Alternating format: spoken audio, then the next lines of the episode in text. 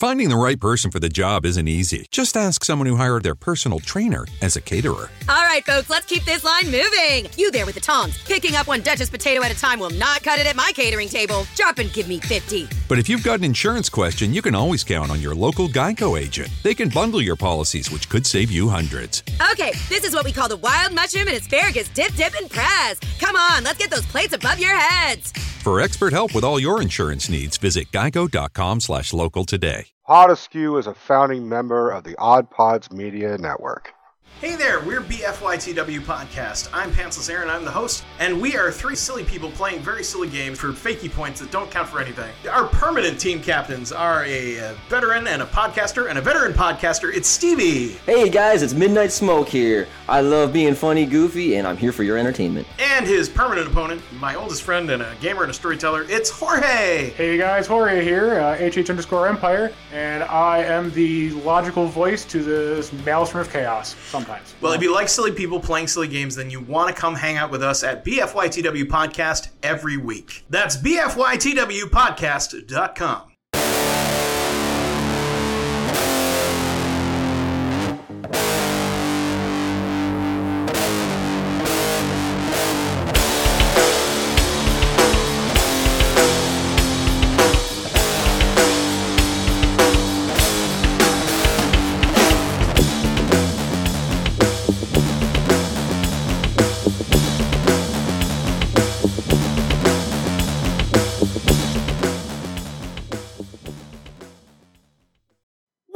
The Potiskew Podcast. I am CJ, and with me, as always, is my hetero flame-mate, Rico. What up, man?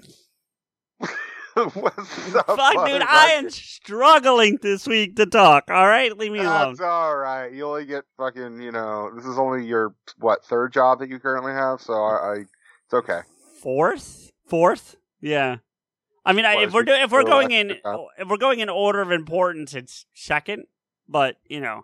Oh. Well, yeah. And it's only because I'm your side bitch. Is that what I am? Because I don't get paid to do this. If I got paid to do this, then it would be first. But I don't get paid to do this. So the paying job gets first priority, and then that's fair. Yeah. So anyway, but yeah.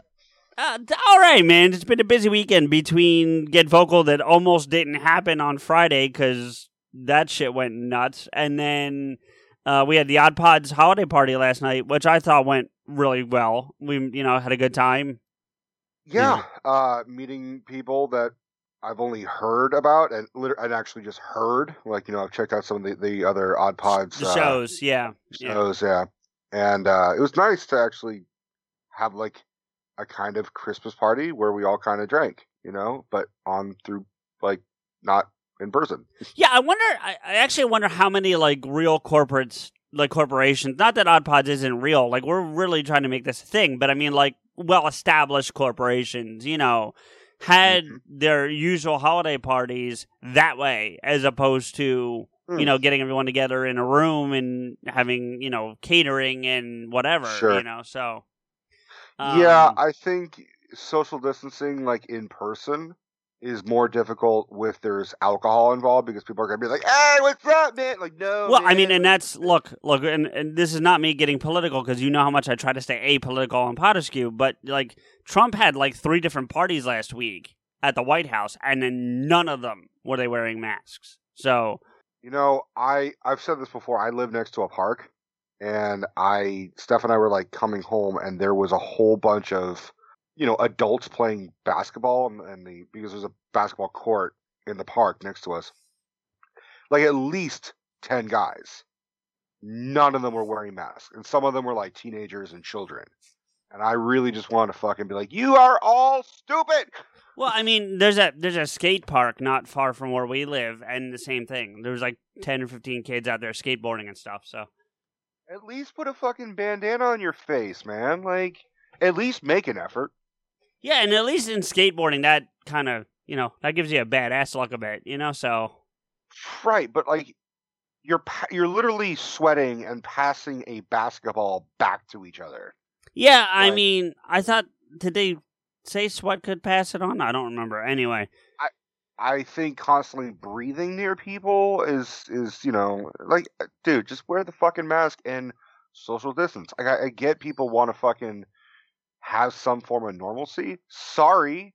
Like, normalcy is stay inside and don't die. Right. Well, and you know, I unfortunately know two people right now. One definitively has COVID, and the other one got tested, and the rapid results said no, but they're not 100% reliable, the rapid tests, so they may also have it. So they're both, one's in the hospital actually, and the other one's quarantining. So yeah, not people I'm like extremely close to, but people that I know of, and it's frightening because the one person's in bad shape. But I'll fill you in on that privately, Rico. I don't know if they want their business out like that, but sure. Yeah.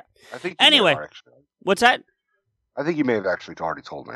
Well, no, I think I found out late last night. So unless I told you, yeah. Anyway, let's move on to happier topics. So, you know, but yeah, as a whole, I think the party went well. I think we had a good chance to get to know each other. We played Cards Against Humanity, and we had a lot of fun with that. That went even better than I expected. It was really, you know, that game is better the more people you have involved, for sure. You know what I mean? Mm-hmm. I think yeah. the more people you have picking cards, it gets more fun. And I think we're going to do it cards.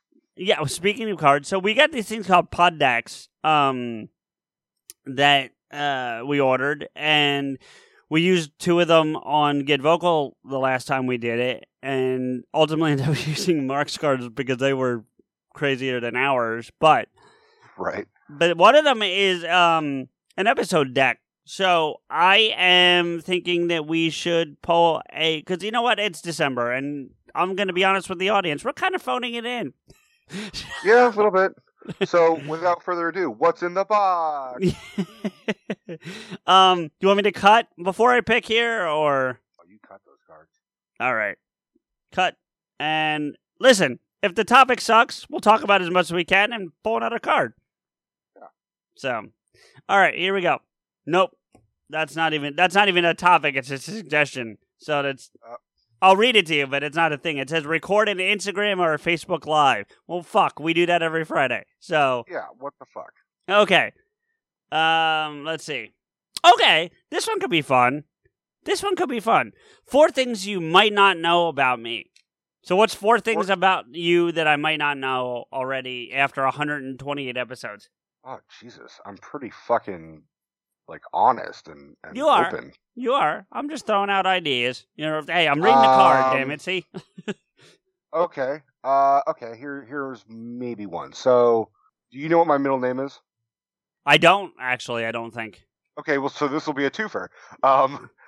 My middle name is Sylvio. Sylvio. Yeah, because your name's not Italian enough as it is. But here's the thing, it's improper Italian. So traditionally, Sylvio in Italian is S-I.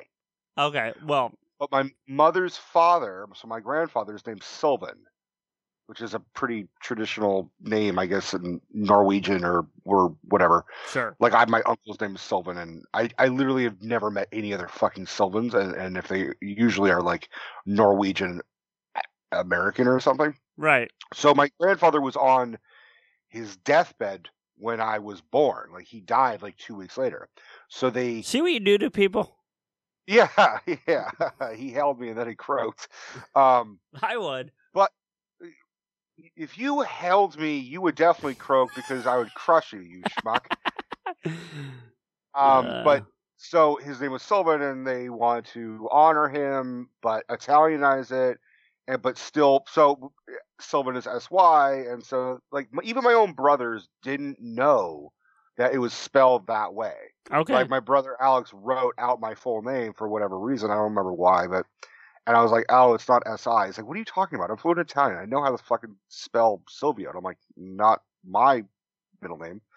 So, and he was flabbergasted. He's like, I fucking never knew that. So, there you go. All right. Well, there you go. There's one. What's another one? Or we're going back and forth. Let's go back and forth. I need time to think about shit. I don't know. Let's see. We talked about disability. I think we've talked about that I was engaged once before. Yeah. Talked about the adoption. I could have said... The problem with this is that this is perfect for a guest that you don't know. Right. We know each other. You want to do another one? We'll do another one. Yeah, fuck that card. All right. Sorry, guys. I know this is not great Potiskew, but like I said, it's December. We're kind of phoning it in. I mean, they might be interested in us really scrambling here, but like, it's hard to do that when we talk to each other almost every day. Yeah, yeah. All right, this one I already know what you're going to say, and I think anyone that listens to the show on the regular is going to know the answer to this. But talk about your favorite famous dead person, Sinatra. Yeah, it's Frank Sinatra.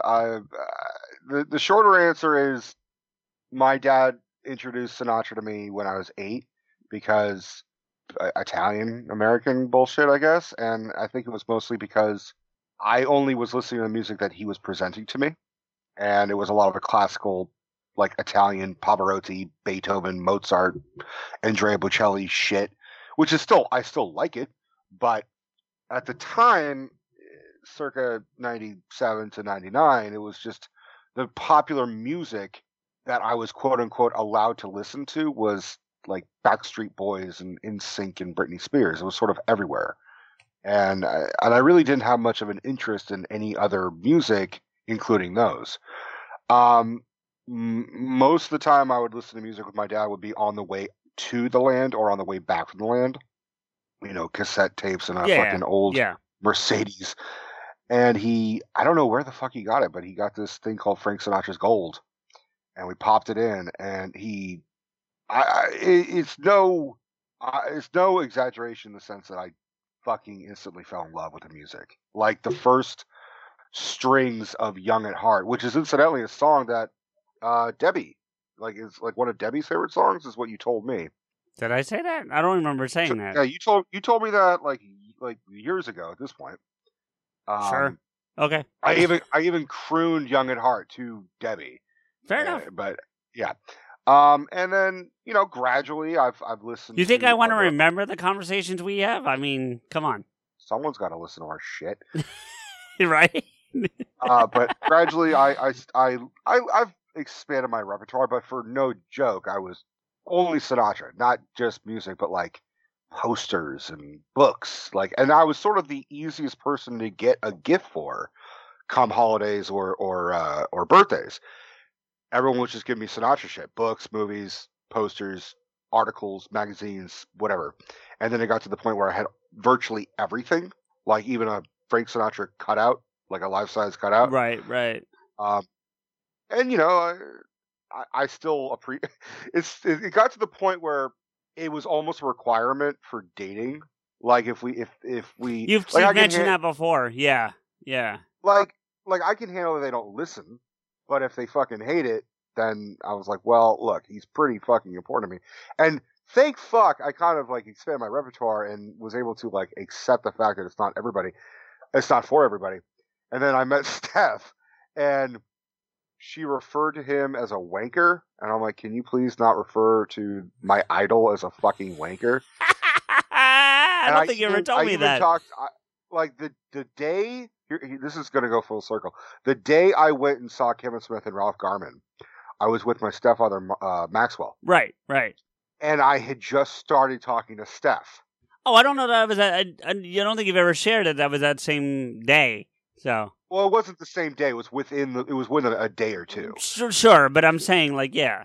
Right. And I told Maxwell, I'm like, yeah, dude, I'm talking to this girl and blah, blah, blah, and we're getting along, but like she hates Sinatra. And Maxwell's advice is like, drop her, dude, fuck her. She's not worth it. And I told him that with Stephanie after like we moved out to Maxwell's. I brought that up, and he's like, "Oh," and then it was kind of an awkward laugh, silence kind of thing. And we all had a big laugh. I mean, I use Sinatra to my sense of style when I was younger. Once I had a reason to go out, I was wearing suits and fedoras almost every day. It affected my smoking. I sort of gravitated to what his brand and drink and smoke and blah blah blah. Not so much the vocabulary. I never was like into that swing like, oh, cuckoo and ring a ding ding kind of shit. Like, you groovy cat, you. Yeah. It was just sort of like tough Austin Powers is sort of how I would liken it. All right. But I still find the motherfucker fascinating. So. Sure, sure. All right, what about you? You know, it's funny because the question specifically said your favorite dead person, right? And I don't... You don't like that people. It's not that. I don't attribute my life to many celebrities. Like, not many celebrity deaths impact me on a heavy level, if that makes sense. Obviously, Stan was one of them when we did Stan, you know. Yeah, I don't know if it's necessarily that, like, a death impacted you. I just think it's, like, what's your favorite historical figure who's not alive? Yeah, but even then, I don't have, Robin would be another example of one that really kind of hit me, you know. So I'm thinking of ones that hit me, but not ones that I've devastated my life. Do you know what I'm saying? It's not supposed to be devastation. I think what it's implying is someone that you're just interested in. Like you never went through a phase where you're like, oh man, like Freddie Mercury was so interesting. Right. Well, and there's that. Sure. I mean, you know, if you really want to talk about I was alive and. I think you were too, but you would have been like 2 or 3 when Kurt Cobain killed himself, you know. Mm-hmm. So, I remember that. I can remember the impact that it had at the time. And I look back on it now and I feel kind of silly about it, but I was in 8th grade, so you don't know any better. Do you know what I'm saying? But there's one that I can think of that it's weird because it has affected me in a way that, it just stuns me to this day. And I maybe because of how it happened or why it happened, but Dimebag Darrell, his legal name is Darrell Abbott, but he went by Dimebag, and he was a guitar player for Pantera and later a band called Damage Plan.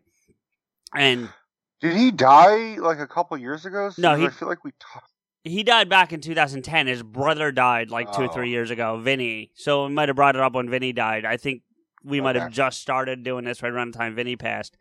Dimebag, so... Vives en Virginia. Si recibiste la vacuna contra COVID-19, sigues estando protegido. Este otoño estaremos poniendo dosis de refuerzo para ayudar a prolongar esa protección. No olvides que el Departamento de Salud de Virginia sigue siendo tu mejor fuente de información sobre el COVID-19. Para saber si puedes recibir la dosis de refuerzo y programar una cita, visita vaccinate.virginia.gov o llama al 877-829-4682. Este es un mensaje del Departamento de Salud de Virginia. If dog people made dog food, it wouldn't be sold in a 50-pound bag in the hardware aisle by the shoe polish. It would actually be food. It would be made with real, fresh meat and veggies gently cooked to preserve their nutritional value. You know, like food. The Farmer's Dog was created by dog people who cook and deliver fresh, healthy food. Try the Farmer's Dog and get fresh, pre-portioned meals tailored to your dog's needs. Tell us about your dog, build your plan, and get 50% off at thefarmersdog.com/listen. That's thefarmersdog.com/listen.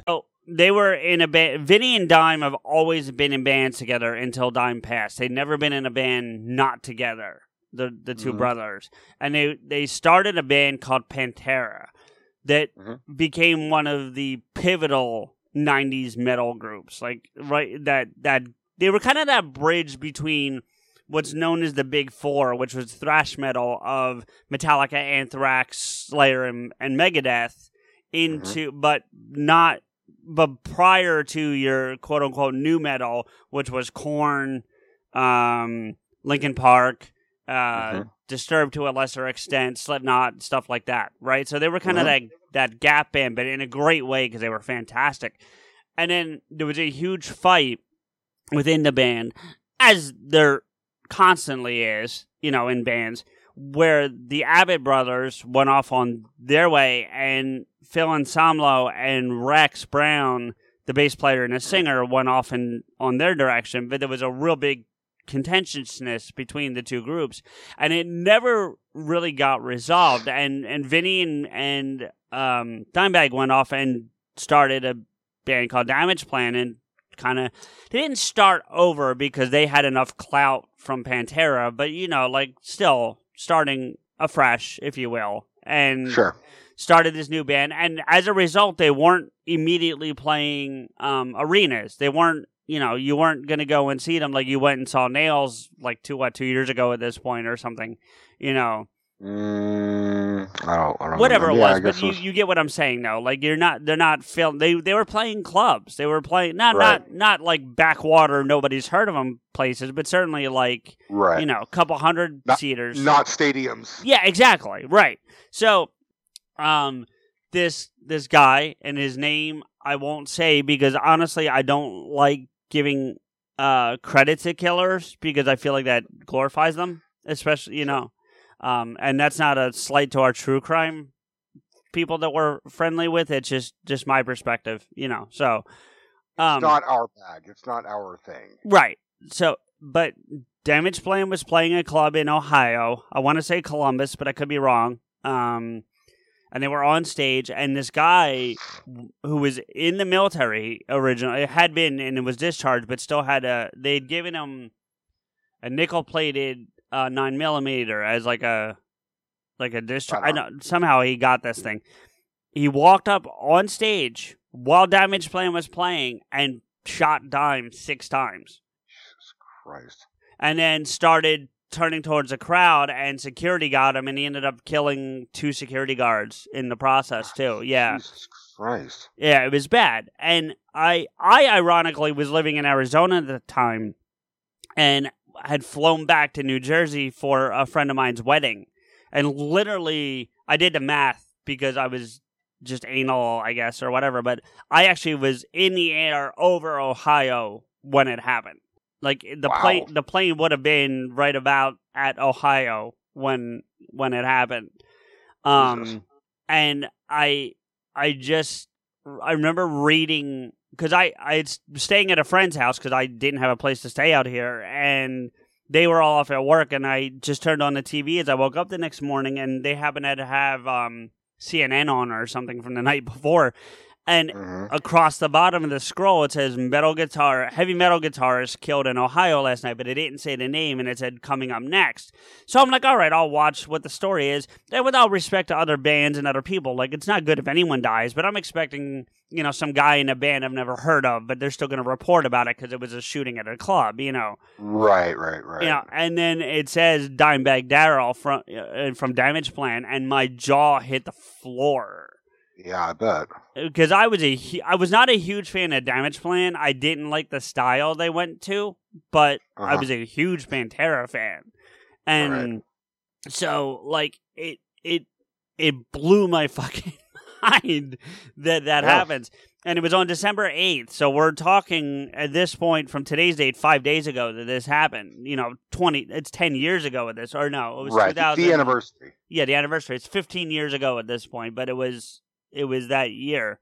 And incidentally, it was Sinatra's birthday yesterday. Oh yeah, I saw that on Twitter. Yeah, Sinatra didn't die from a fucking he old age, right? Killed himself from cirrhosis of the liver and dementia. Sure. Yeah, he was 82, so yeah, not old age. How did Frank Sinatra die? I mean, he lived to 82. That's how he died. Yeah. How did Frank Sinatra die? How he lived. This way. Yeah, exactly. But so every year on December 8th, I try to make a blacktooth grin and drink it. It's a drink Dime invented. We did talk about this a couple years ago. Okay. Yeah. No. You explain the drink again, but I remember it was the drink that I was I fucking know we talked about one of these concerts. Well, I also brought it up on you and I. It's fine. I've been talking about Sinatra for the past three fucking years, so it's fine. You and I ironically spoke on the 8th, so I also was talking to you that night about it. So it might be where it's coming. We didn't do an episode, but we spoke that day. So, but it's the actual recipe is 2 shots of Seagram 7, a shot of Crown Royal, and a splash of Coke over ice. That's what it is. Sounds good. It's good, but in previous years, I used to get together with a friend, a guy I'm not real friends with anymore. Nothing happened. We just grew apart, but we were both huge fans. So we used to get together every year, put on Pantera, and have a couple of blacktooth grins and just hang out every year on the 8th. We couldn't do it, if the 8th was a Wednesday, we would do it on the Friday or Saturday close to it, because sure. Generally speaking, the next day you're not in great shape if you've had a couple of these. You're not grinning. No, you're not at all. And ironically, and I might have said this when we talked about the drink before, if you're saying we did, and I'm not arguing that, but the drink comes from a line in a Megadeth song. Mm-hmm. I'm trying to think of the exact line right now because I'm blanking on it, but it's from a song called "Sweating Bullets," where the protagonist of the song is talking to he's a mental patient. He's talking to himself, and he talks about how the world's smiling its blacktooth grin at him, and that's where Don was a huge fan of the song and the concept of the song and the band, so he's like, I'm going to call my drink that, and here we are. Yep. So I have a blacktooth grin every year. So yeah, I would say like Dime's passing is the one that really was like, what the... I mean, I that one and Robin, you know. Yeah. Like Stan, while it sucked, Stan was what, 90... Hold on. 5. Yeah, 95. So like, yeah. Kind of now we're like, every day you woke up and Stan was still here was more of a shock than the fact that he died. You know what I'm saying? It's going to be the same thing with Mel Brooks. Like, Mel Brooks is 90 fuck years old, and you're going to be like, oh, fuck, Mel Brooks died. And we're like, well, I mean, the fact that he lived as long as he did is pretty fucking impressive. Well, even you know, to what, like, Carl Reiner's, you know, who just passed away this year, that same thing. Like, it sucks, but you were like, honestly, I remember at one point when, you know, I saw something before he died where they were like, let's see how long Carl Reiner can survive. And I was like, oh, fuck, he's still alive. And that's not, wasn't shot at Carl, but it was just like... It was more of impressed, like, oh, my God. Fuck, right, man. Exactly, right. You know, Dimebag was 32. You know, like, you know, he had a whole lot of life and a whole lot of music he could have been... playing, and you know, so right. What's the next card? Yeah, moving on. Nope. I'll read it, but there's nothing we can do about it. It says make a gratitude episode, so I think that's where you thank everybody that's helped you. We do that all the fucking time anyway, so yeah. Nope. I said allow a podcast. Now allow another podcaster to take over your show. Yeah. No. Nope. That one's record from a car.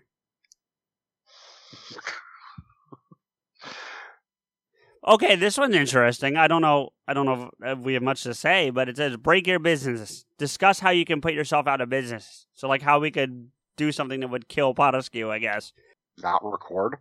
Yeah, I guess. Okay. Just say, this is how we do it. Hey, CJ, go fuck yourself. And then you say, hey, Rico, go fuck yourself. That's the end of Potiskew.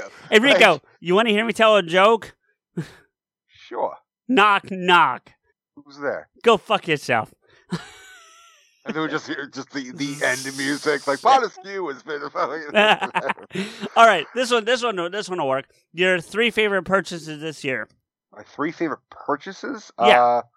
Number 1. The apartment doesn't count. Fuck, I was going to say that. Yeah. Because like I didn't purchase products, it. We're renting it. Yeah, well, okay. even then, I'm talking products, like things, not... the fridge. Okay. Because we had to get a fucking fridge. I mean, I'm not thrilled with it, but I'm glad I have a fucking fridge. Okay. Let's see. What else? Lightsabers. I got my lightsabers. Yeah. So, I mean, that's multiple lightsabers, but it's, you know, one type of thing. And then, let's see, what the fuck else did I get? I mean, hot fucking 3 purchases. I really didn't buy a whole lot of shit for myself. Like, I bought a bunch of movies, but, like, there wasn't any specific movie that I was like, oh, man, I've been really fucking wanting this. The Mel Brooks collection, I think. The Mel Brooks collection was cool, and I'm grateful that I have it, but... But even you said to me when you bought it, you were like, you know, I could have just bought History of the World, but I've been really kind of wanting this, so... Well, it's kind of a mixed bag, because I had the majority of the films already on VHS. Well, yeah. But, like, I didn't... So, it's just like, okay, I have it in simpler and slimmer format. Oh, I bought some games that I was kind of impressed with. Marvel Avengers, not one of them. Yeah, I haven't fucking played it in so goddamn long. I know there's an update. It. I thought you finished it already. Well, I finished the campaign. I finished the campaign in like 5 days. Right, that's what I meant. I mean, yeah. But all the update shit, no, I don't. It just stopped. It just became a grind. Yeah, they added Cade Bishop to it. That's the newest update. So yeah, at the same time, it's like, do I really fucking care? No, really. But they're supposed to be adding Spider-Man, so you might care when they do that. Oh no, because... you won't get that because you have the Xbox. Haha. Okay. You already have a fucking Spider-Man game. So what the fuck? Yeah. Yeah. All right. I don't really have much more to. Because I didn't really Oh, actually, I am grateful that I paid off all my debt. There you go. There's a purchase. There you go. Paid off my fucking debt. I'll let you have it. $2,000 debt. I don't count it, but I'll let you have it. You know what? Fuck you. Go ahead. What's yours? Well, my PS5 would be one. It's been a cool purchase. There's not a lot of games for it yet, but I can still see, like, for example, there's that new game that just came out, Cyberpunk 2077, and apparently if you're running it on the gen previous to that, it's really struggling to keep up. So, like, Xbox One in your case and PS4, like, especially if you don't have the PS4 Pro, I can't speak about the Xbox One versus the regular... You know, or the One X, or the Xbox S, or whatever. Whatever, fuck. Yeah. But apparently the PS4 versus the PS4 Pro is even worse. But the 5 is maintaining, and you know, so I've had luck with that particular game on that system. But yeah, the system as a whole is pretty awesome. So that's one. Yep. The second one's a tie between my new Apple products and my new Echoes. I'm not sure which one I like more. Because I did get a new iPhone and an Apple Watch, but I kind of consider it to be one product because they interlink with each other so much. Sure. But I also got two Echoes, the Echo Dots, this year. Uh-huh. And I had never thought that living in a one-bedroom apartment that having an Echo would be useful, but God damn it, it's really useful. Mm. Because I can, like, for example, Alexa, turn on the office. See? And now I have a light, you know. That's kind of nice, you know, and sure, you know, the other thing that I can do now, I know it sounds dumb, but I listen to a lot of music when I like take a shower and stuff. And there'd be a lot of times when I'd be listening and I'd have something on shuffle and I'd be like, I'm not in the mood for that song, but I can't change it because I'm in the shower. Now I can just yell out and it'll skip to the next track. So that's kind of neat. You're like, hey, Alexa, skip this shit. Basically. Yeah. And it'll do it. So that's neat. But the new iPhone's pretty badass as well. So I don't know. But the third one for me would be the entirety of Potiskew 3.0. The new desk, the chair, the two new laptops, the boom arm. I mean, this whole setup I've got right now. Uh-huh. You know, I feel like I'm actually. It's always been important to me, you know that, Rico, and I've always taken it very seriously. But now I feel like I'm actually like even though I'm not in a studio, I feel like I'm in a studio. If that makes any kind of sense, you know. Of course. So, You're in a studio apartment. Yeah. No, it's a one-bedroom, but I get the point. And, you know, a lot of credit goes to Deb on that because she was the one that kept pushing me, like, buy the stuff. And I was like, no. You know, we got better things we can spend the money on, this, that, and the third. And she's like, yes, but you're also working from home. You're going to drive yourself insane. And you're sitting on a chair that's 35 years old at this point. Like, get yourself something. Like, You've been bitching for fucking ever about how you want to improve everything, so she's like, now's the time. Right, basically. And so, we did, and now I have a setup that makes me, and like, you guys can't see it, and even Rico really can't see it, but like, I have a lot of little, like, not statues, but like figurines. Like, I got a couple pop figures, I got a James Hetfield bobblehead, I've got an Iron Man, I got a Superman, I've got the Buddy Christ that Rico got me for Christmas last year, and a Dante, and so, like, I had these little things around to kind of make it feel like my space, too, you know, and so... You see all those pops on the top of my shelves? Oh, yeah, yeah. That's like, there's still a ton behind them. So, like, Steph's got a whole fucking box of pops, and I'm trying to, like, display them, but you can only display, like, 4 in a row, and then there's like another 4 behind, and then another 4 behind. Well, see, and you and I can tell already have different perspectives on this, and that's fine. But like, I don't give a fuck about unboxing them. Like, I don't, you know, they say you don't unbox them for value, and I don't give a shit. Like, I got them for me to have, not for value. You know, so I think she actually has unboxed them, and then she put them back in the box. Right, but I... Calling all partners. Losing weight is better together with Nutrisystem's Partner Plan. In fact, people who diet together lose 20% more weight than dieting on their own. Get new premium meals with up to 30 grams of protein. They're big and filling and taste delicious. Plus, try our new restaurant faves that taste like your favorite restaurant, portioned with half the calories. Don't wait. You could win big cash during Nutrisystem's Better Together Partner Plan 100K giveaway. And maybe win the grand prize of $25,000. Just go to Nutrisystem.com/thin right now and get 50% off plus an extra $50 off your first month. You heard me right. Go to Nutrisystem.com/thin right now and get 50% off plus an extra $50 off. Don't wait. This partner plan offer will not last long. Just go to Nutrisystem.com/thin right now and get 50% off plus an extra $50 off. Go to Nutrisystem.com/thin. See website for details on our 2-month subscription offer. No purchase necessary. Open only to U.S. residents over 21. Void where prohibited. Runs December 25 through April 4th, 2022. For official rules, visit Nutrisystem.com. Sponsored by Nutrisystem, Inc. I haven't really woken up until I've had my McDonald's breakfast deal. And I know this is true because before breakfast, I put my phone in the refrigerator and couldn't find the keys that were already in my hand. Nothing gets the morning going like the first sip of an iced coffee. Get any size and any flavor for 99 cents until 11 a.m. Price and participation may vary. Ba-da-ba-ba-ba. McDonald's. I'm loving it. Don't even keep that, like, just gone, you know, so. Right, yeah, I did the same thing. I mean, I would be the worst person to collect, like, lightsaber figurines and shit like that, or Star Wars figurines, I meant to say, you know. I would need 2 of each, because I would want like, if I was really trying to collect and invest, I would need to buy 2, because I would buy 1 for the investment, and then 1 for display, if that makes sense, you know?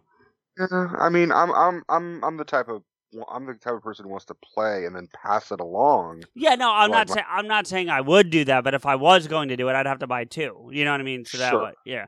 But yeah, so those are my 3 purchases, I think, for the year. So now, if you asked me this 3 years ago, I could have said pizzas, or no, 4 years ago, I could have said pizzas, because technically we paid for her. So. I was about to make a joke. I'm like, well, if you said this 3 years ago, I would be like, Steph, but I didn't pay for her. No, you didn't pay for her. Yeah. So, all right, let's go to the next card. See what we got. No, we do this all the time. It says reintroduce yourself to your audience. We do that all the fucking time. All right. I'm Rico. I'm CJ. All right. Next card. I think that's how we started the first one, actually. Not the pilot, but the Star Wars. I think it's how that starts. Like, I don't think... We didn't have... I think, you know, you said, hi, this is Potiskew. Like, we were just unsure. Yeah, it was, we had no intro. The thing that Jay loves so much now, the thing that she loves watching me do when she gets to see it live occasionally, did not exist 127 episodes ago. Like, yeah. Fuck it. All right. It sounds like you're inhaling, then all the words are just trying to run out of your face. Yeah, well, okay. Ooh, this is a good one. This could take up some time. My top 3 goals and what I'm doing to get there. My top 3 goals are to not die in COVID. You're much more afraid of that than I am. I don't know why. Well, I know that if I got sick or if Steph got sick or you know, we would actually get really sick. Like, it's not like we would be kind of in bed for a couple weeks. We would actually probably be on death's door. Steph probably more than me. No, I mean, look, I mean, we're both overweight, so that doesn't help. And I mean, no, go ahead, buddy. I didn't mean to. Well, I'm just saying, you know, anything that fucks with your immune system. I already have kind of a shitty immune system. So do I. Yeah, you and I both know. I mean, if there's a cold, I'm probably going to get it. If there's a cold somewhere going around, I'm probably going to get it. Even though, like, I wash my hands pretty regularly and you know, shower and try to not, like, embrace germs, undoubtedly I'll probably get some form of a sickness. But Steph had bronchitis when she was a little girl. It really fucked her up, her lungs and everything. I'm a smoker, so, like, just... I know someone that had whooping cough that fucked them up pretty good, too, for that, you know, same kind of concept and stuff, so... And it's also the fact that I could just get it and then not be aware of it and then pass it along to Dad, and Dad's 82. Sure. You know, and he is a smoker, and he is a drinker, and he's also 82. So, like, yeah. I don't really fucking.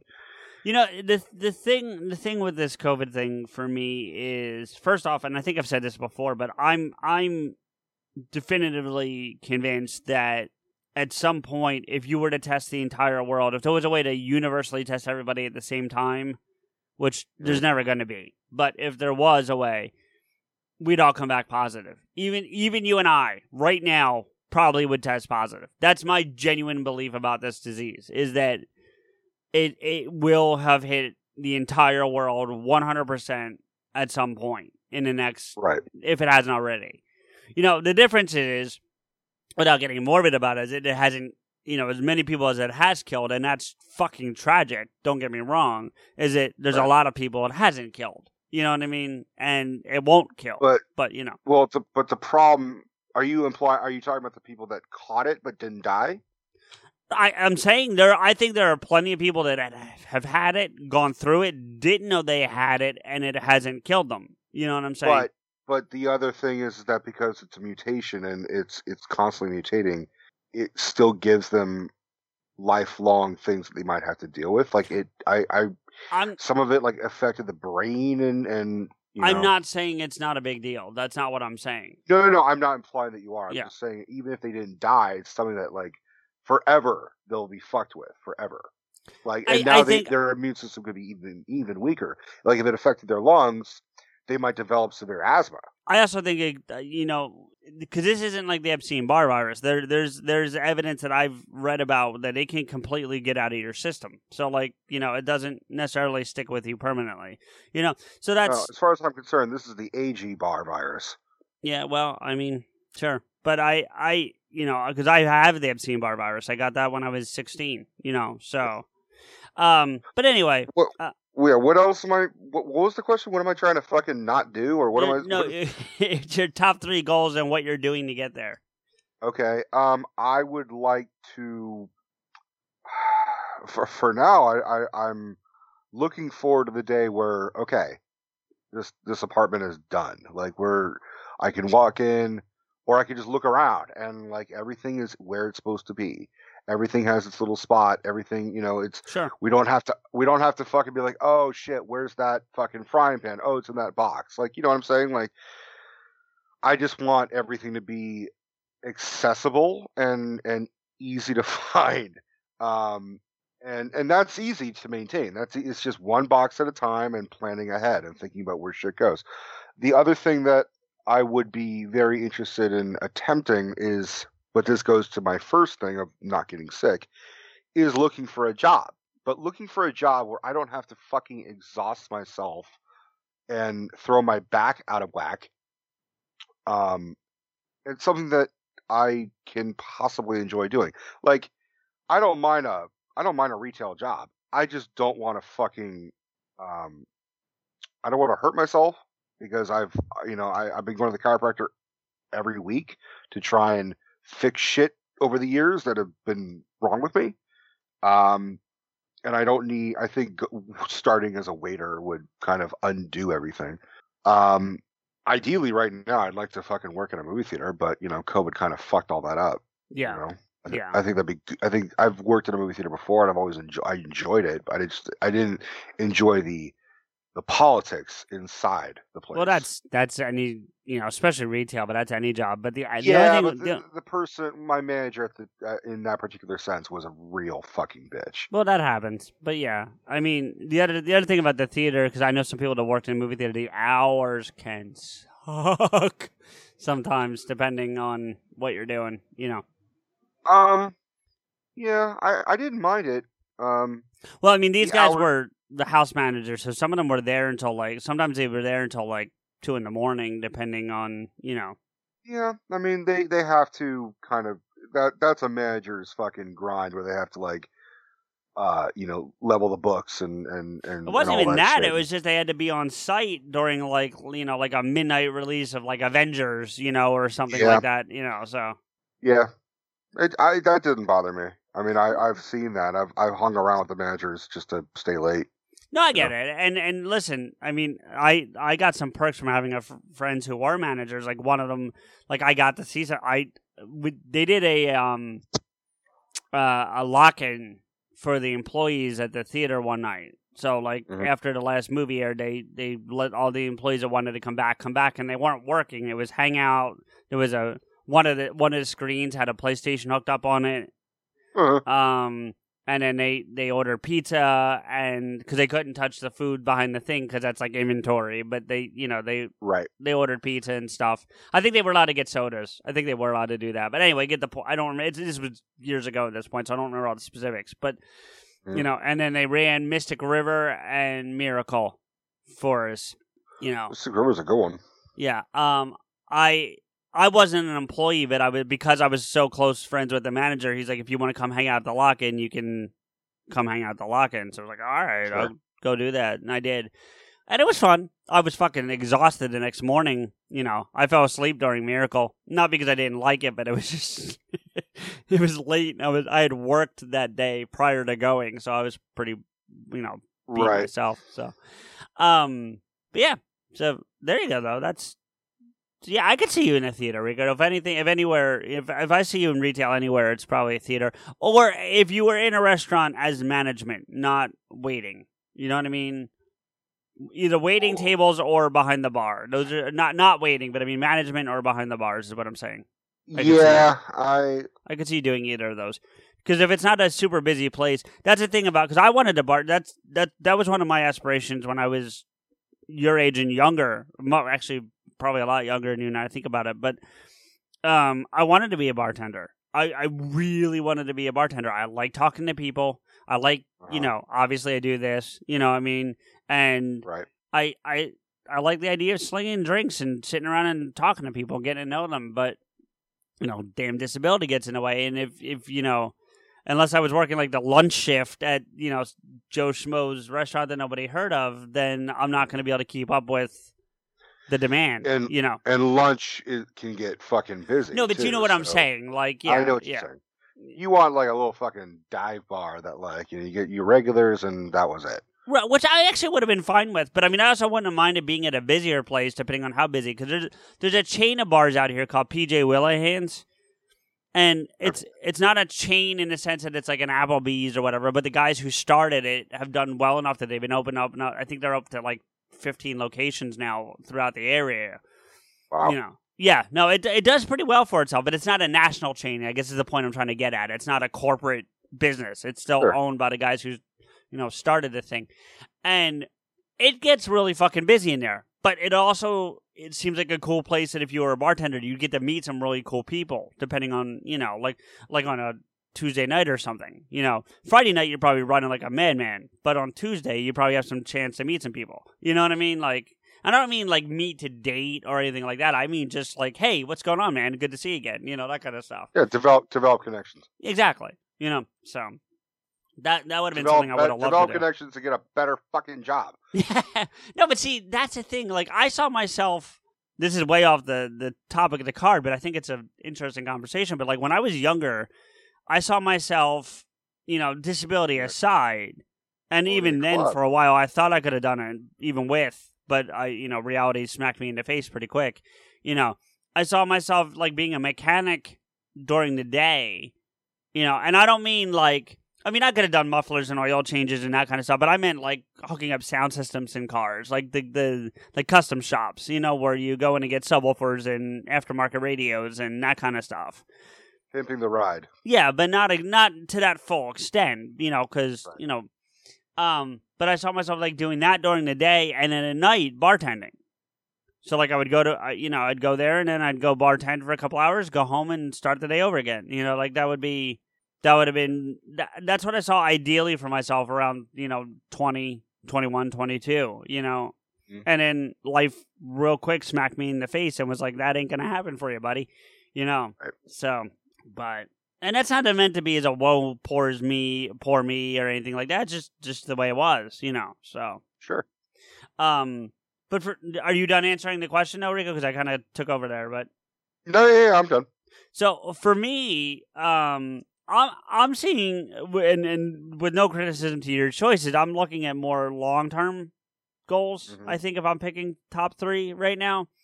And well, for the record, I was thinking of what I'm currently going with. Like, no.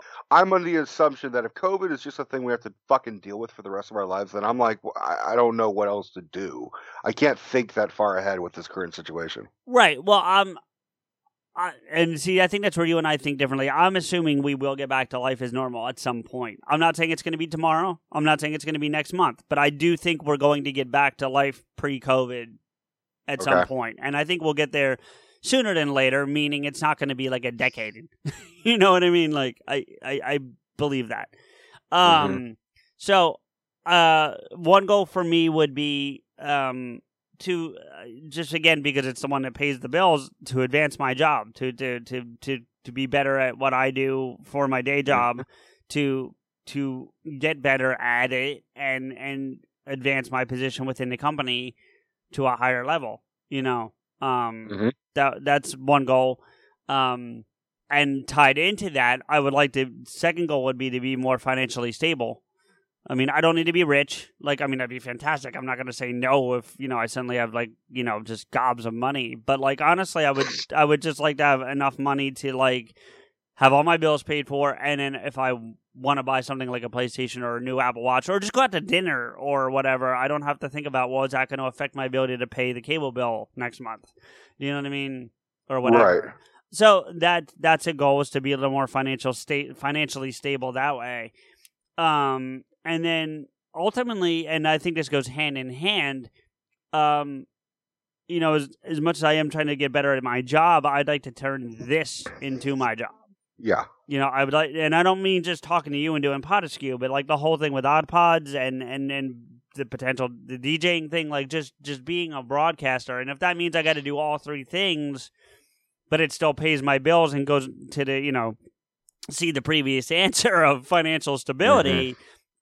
Okay, great. I don't mind putting that kind of work in. I mean, Rico, I'm not getting that money for it now, and you know what kind of work I'm putting into this stuff. So it's true. You know, so imagine if I was actually getting paid enough money to quit my regular day job and do this. You think I wouldn't be devout to it? Of course I would. You know, right. So and this physically will be better for me, because right now I'm physically not in a bad place. And I'm, again, this has nothing to do with COVID. This has to do with the disability. But this thing is going to get the better of me one day. And I don't mean death, you know, but it's going to be harder for me to just to get to work. You know what I mean? Mm-hmm. So to be able to, you know, wake up and come to my home office and mm-hmm. sit down and do what I got to do, because hopefully the voice won't go. You know, or the speech ability, and it shouldn't, based on what I know about the disability. That's not affected as it is. My inability to speak is just my inability to speak. That has nothing to do with disability. You know, so I, you know, the inability to say Wayne Manor on a regular basis is... Who am I? Naomi is the new hit series that's got all the buzz. You have power I have never felt before. Critics are calling it unbelievably charming. Captivating. A delight to watch. Casey Walpole couldn't be more perfect as Naomi. You ready? The question is, are you ready? Get ready to see why. I don't know what is happening to me. Are you a superhero? Superheroes aren't real. What if they are? Naomi. All new tonight on the CW. Tonight at 9, only on DCW 50, Washington CW. Just is my problem, you know. So you did it though. I mean, yes, but what you don't know is I said it in my head like 5 times before I said it out loud to make sure I didn't fuck it up. So, in any event, you know, so my ability to do that and to cognitively think about what would work best for the show and work for the network and for the DJing, like that shouldn't go anywhere. That's not going to be something that's affected by time with this disability, but my physical ability to function in some capacity will. Like I'm not, and I, again, for the audience, I'm not going to end up like Stephen Hawking. It's not like that either, but just certain things will be hard for me to pull off, and I think it'll be. I'd rather be doing this than anything else. So, if you did end up like Stephen Hawking and we were still doing this, and we'd be like, "Hey, CJ, do you want to play a game?" We're like, shall we play a game? Or I'll type in "Wayman" or wrong just to fuck it up. You know. So. autocorrect be like, did you mean Wayne Manor? No. So, all right. No, I meant Wayne Manor. No. New card? Sure. All right. Oh, I think we've talked about this a little bit, but share your greatest fear. I mean, there's shit that scares me, but that's not my greatest fear. I mean, okay, my greatest fear would be fucking surrounded by sharks with fucking spiders and snakes and clowns, and dolls. Great. That's just, a hodgepodge of horror. But I think for a very long time it was being alone romantically. Mm. I've had that fear, so I get it, buddy. And I think it was also just kind of being and I'm not talking about anyone specifically, but I think I was just kind of worried about being a fucking man-child. There are times where I look at my life and I'm like, maybe I'm just not cut out for the real world. And a lot of it was stemming from migraines and forcing myself to drop out of school or lose situations with work, good possible jobs, relationships, friendships, even relationships with family members. I had people accuse me of faking my migraines. And because the unfortunate thing about a migraine is you can't prove it. Right. It's, any halfwit can clutch their head and say, "Oh, my head hurts," you really can't prove that. Although the projectile vomiting fucking seems to help. I'm not laughing at you vomiting. I'm just saying it was funny. Right? Yeah, I said it funny.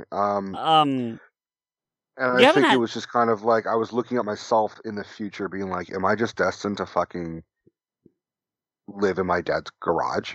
And just kind of leech off of him and be almost 30 years old and still be 13, Yeah. So I think that was a legitimate fear. And even then, I still don't have all of my shit together. I'm more responsible, and luckily my migraines have subsided considerably. Yeah, I was just gonna say they're not as bad as they even in the times I've met you. Yeah, I do get micro migraines where I'll if I'm stressed the fuck out, I could feel it be on the verge of coming, and then I'll just pop a bunch of pills to hopefully counterattack. I have to make steps. I have to be all right. I'm getting out of the room. I need to be in a quiet place because if it's building, it's going to get bad. So I might as well try and counterattack it. And I guess that would be a legitimate fear is just being, and you can appreciate this being disabled. Just being disabled and not being able to just. Have to have, someone take care of me in retrospect, pay the rent and shit like that. No, I totally get that. And to a degree, it's ironic you put it that way, Rico, because to a degree we share a little bit of that fear. My biggest fear, my biggest anxiety is dying. And I don't even want to talk about it because you and I have talked about it off air and you've seen what it does to me. So we're not going to go there. Yeah. But what I do want to, But what ties to that is, especially now being 40 and coming up on 41, and by no means am I saying I'm old, because I'm not. But, no, I am. We joke about me being old, but I'm really not at the end of the day. No, you're not. And, but I don't have anything in the way of a retirement plan. I don't have anything financially set up that way for myself. And again, this disability could get the better of me. And I'm fearful of what's that going to mean for me and what's that going to mean for my future. And then at the same time, I also think about and I think this is a direct result of me turning 40 and not necessarily being old, but the fact that I am at 40, what do I have to show for the 40 years I've represented on, that I've been here so far, What do I really over 100 episodes on? Well, I mean, and yeah, I do have that, and that is something to be proud of, and I certainly am. But I guess I'm talking long-term legacy. Right now, yes, I'm proud of the episodes we've done, and I'm proud of the work we've done on them, and I'm proud of what we built. I was making a joke. No, but I was going to say that anyway, Rico, so you just brought me there faster, that's all. But, you know, at the end of the day, if, you know, God forbid I died tomorrow, besides you and Steph and Jay, who's going to be listening to Potiskew 10 years from now? Do you know what I mean? Like, I hate to say it that way, but, like, we're not there yet. You know, like, I kind of want to be remembered by somebody. You want a legacy. Yeah, to a degree. I don't need it to be, like, famous. That's not what I'm saying. But, like, there's that. I think that's my biggest fear is, like, when I do die, that no one, you know, people will be upset, you know, day of or whatever. And, you know, maybe a few days later or weeks later. But at the end of the day, like, they're going to be like, you know, 10 years after the fact, no one's going to be talking about the fact that I was there 10 years ago. Like, I don't think that's going to happen. And that you don't know that. That's how I feel. You know? Yeah. You know, and that scares the crap out of me, to be honest with you. So, you know, I saw a quote by Seth Rogen, and he said he was in the room with Paul McCartney, and he said, you know, I'm standing here with, you know, Paul McCartney, and I kept thinking, if I just ran over and kicked him in the nuts, I'd be the most famous person on the planet. It's not wrong. He's not wrong, and I keep thinking about that. I'm like, at this point, does a legacy fucking matter if it's a good thing or a bad thing? Sometimes maybe it's just, like, you don't want to be Booth and be remembered forever for shooting Lincoln. No. I don't even want a legacy. I just want, You don't want to be forgotten. You don't want to die twice, which is die physically and then die. If everyone else who knew you died, then you truly died. Or even the people that knew me, I just didn't make enough of an impact in their lives for them to give a fuck. You know what I'm saying? Long term. You know what I mean? Well, for those who are listening, spread this shit so we can be remembered. Yeah. I'm going to switch gears to something a little more lighthearted for a minute, just because you made me think of something I wanted to tell you about that has nothing to do with the cards or the conversations we've been having so far. But, and I don't know why, because there's nothing to do with Rogan, but Rogan's what made me think of it.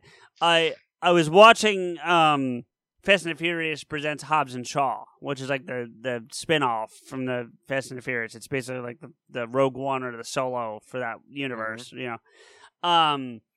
And both Kevin Hart and Ryan Reynolds are in the film. Mm-hmm. Kevin Hart's uncredited in the credits, and I think that's on purpose. Not a shot at Kevin. I just think that was, you know, like he said, don't worry about crediting me or whatever.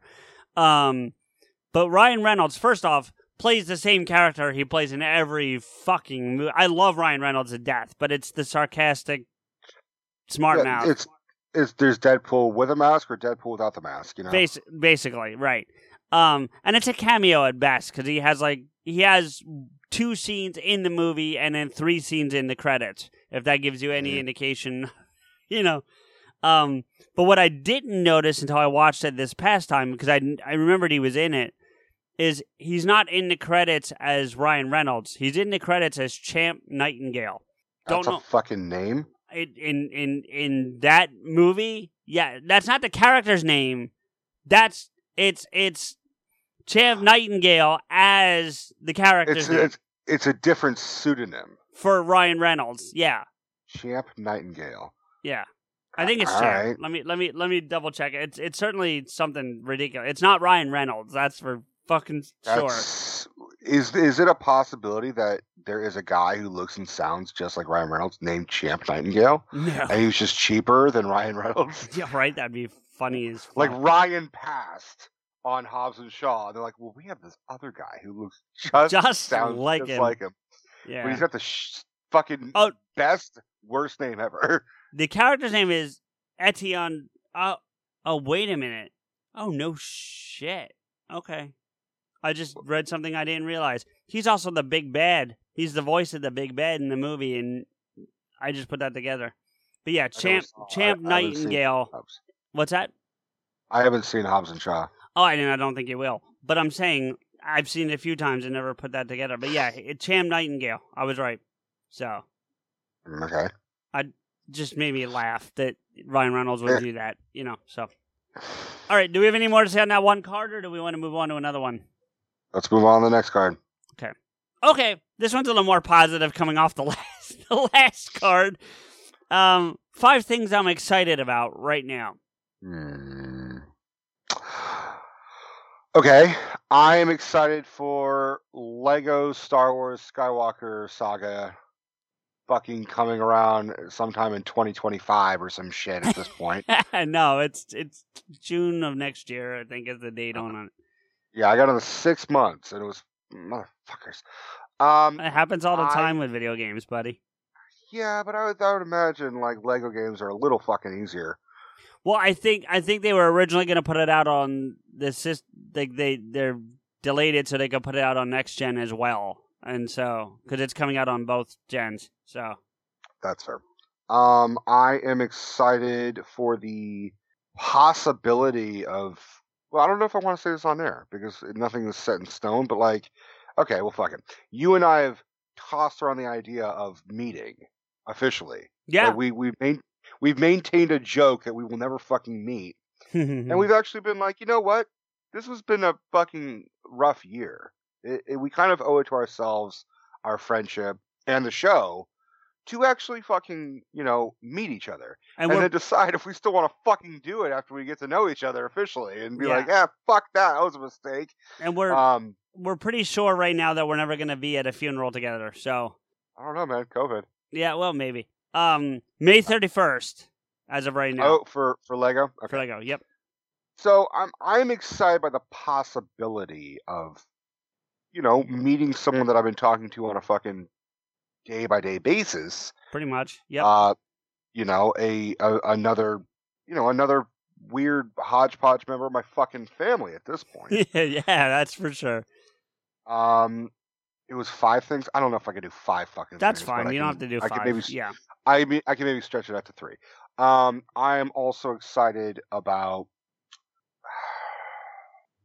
I'm excited to see my nephews grow.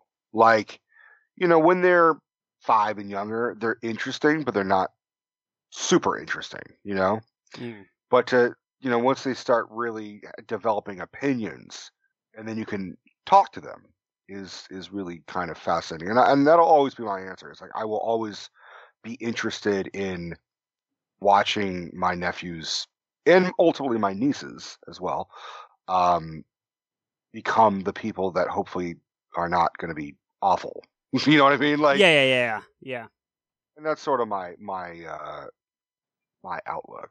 Is that one of the things that hit me the most about this whole fucking COVID thing is I don't get to see my fucking nephews. Yeah. And they live super fucking close to me, And so I'm excited for that possibility.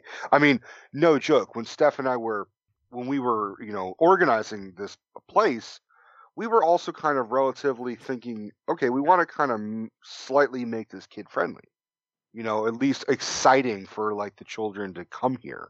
We're normally I wouldn't give a fuck about putting like Disney movies in my DVD collection, but I'm like, you know what? I want there to be a Disney section for the kids to fucking, be like, all right, go pick out a movie, shit like that.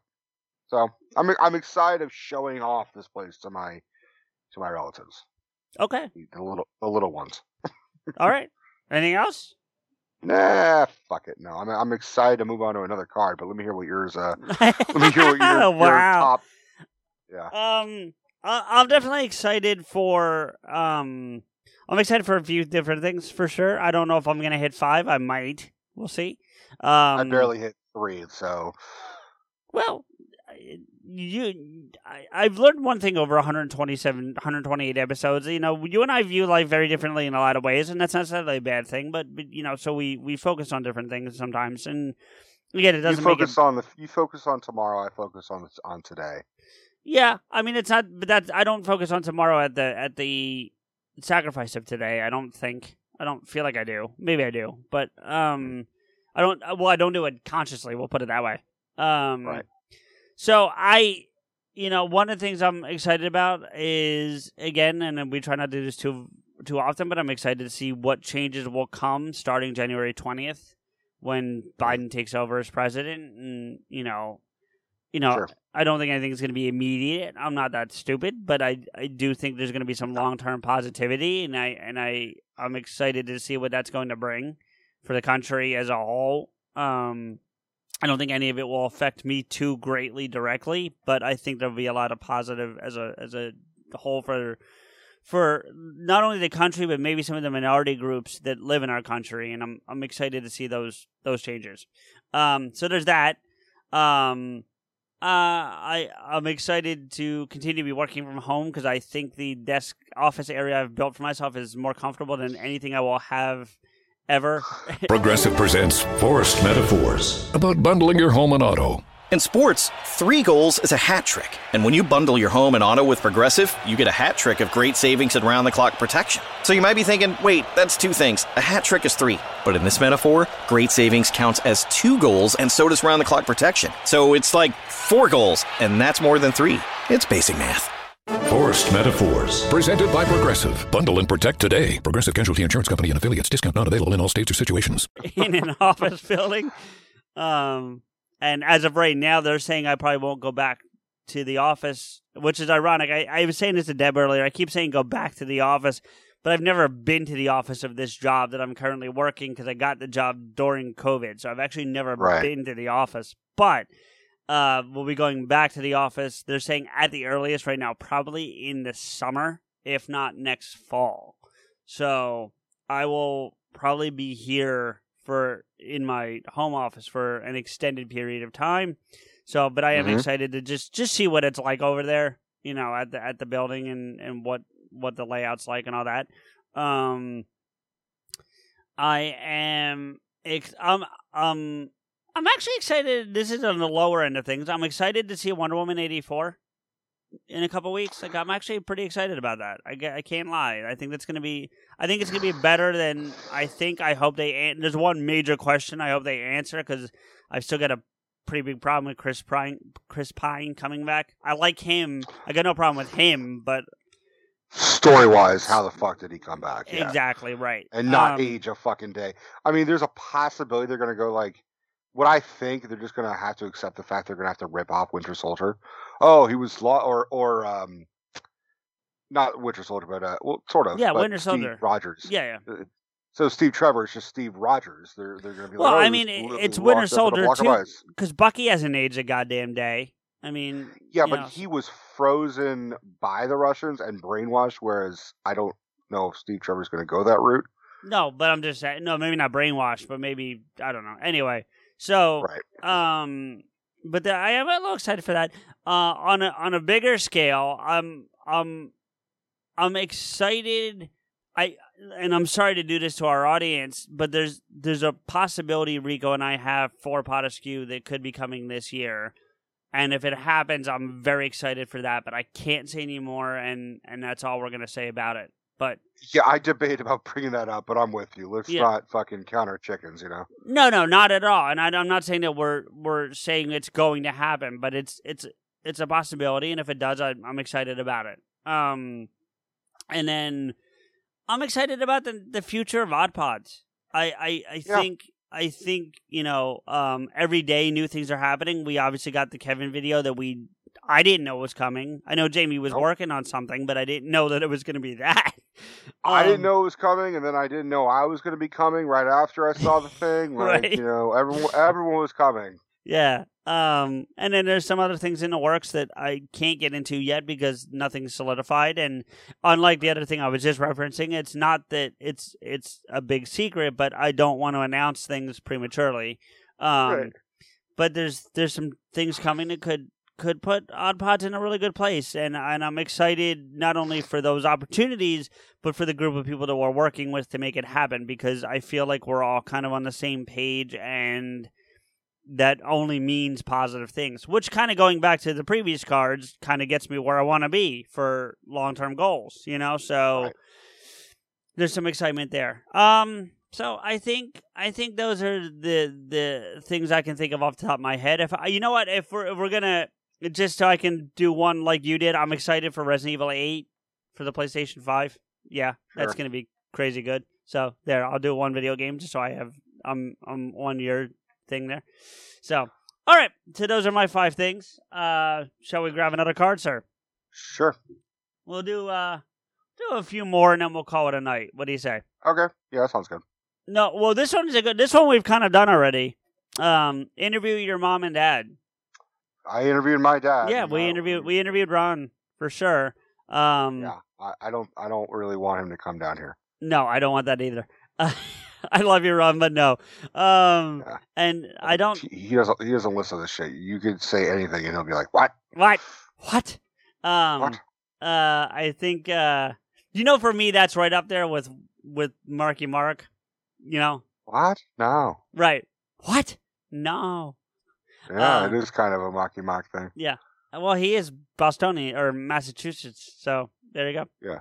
And then I don't think Nancy. From what you've told me about her, I'm sure she's got plenty of interesting things to say, but I think she'd be like a deer in the headlights. A little bit. I think.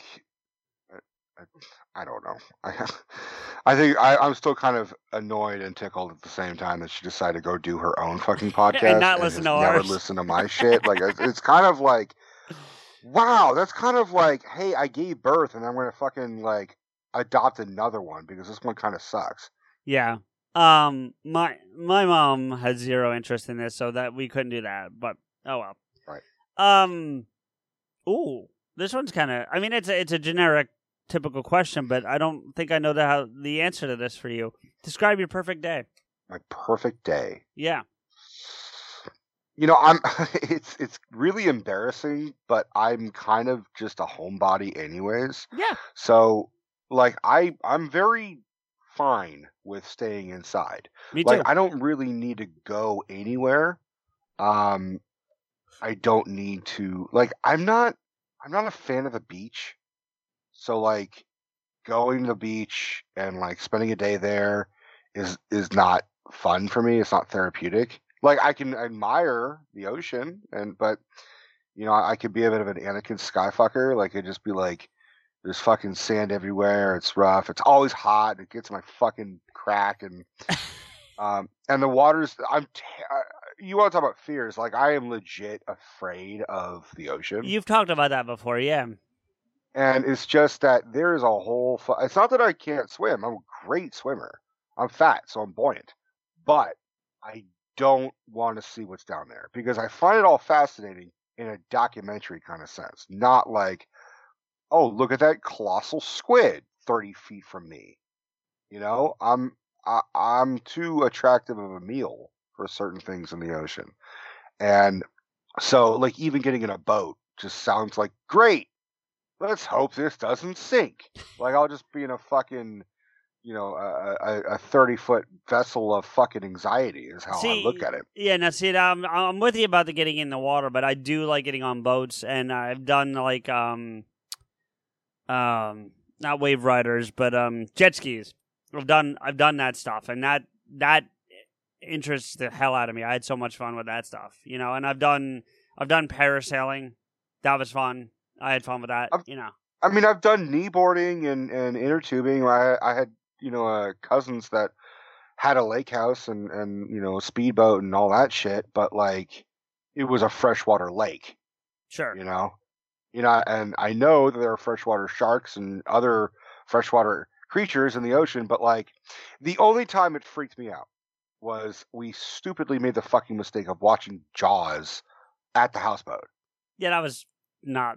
smart. And it was my first time watching Jaws, and I was like 10, 11, 12 years old. Oh, that's even dumber. Yeah. It was so stupid of us, and we're all like looking at the water the next day and be like, yeah. And then like we had to get over it because like my is my older cousin, you know, and he was just like, we're not fucking like not going to do anything while you're here. Like we drove all the way up here. Fuck you. We're going in. So. What was the question? Perfect day. My perfect day. Yeah, not going in the fucking water. Not going in the water.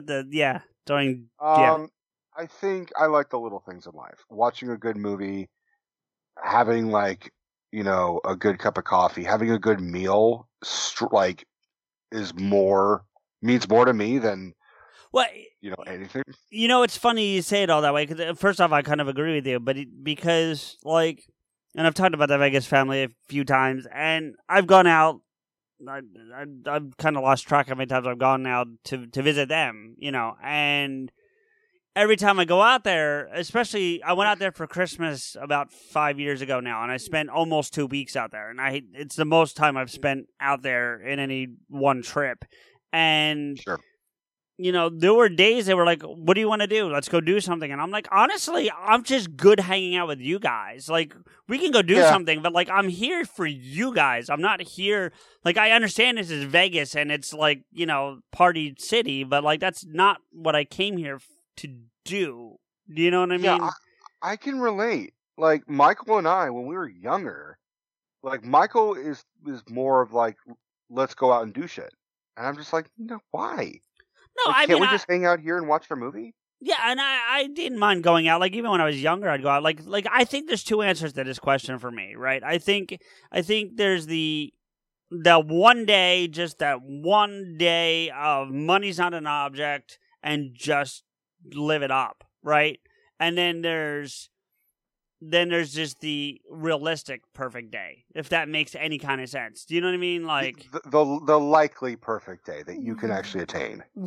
Right. And so the unattainable would be like, you know, starting my day off, you know, getting laid, you know, like morning sex, you know, and then going out with the guys and you know, maybe racing cars, whether it be regular cars, go-karts, I don't care, but like gas-powered go-karts, like some speed fuckers, you know, and then going and getting a real good meal somewhere and then go to a Metallica concert, and then after that going to a bar with like a cover band of some sort and hanging out there till like 3 in the morning and shutting the place down.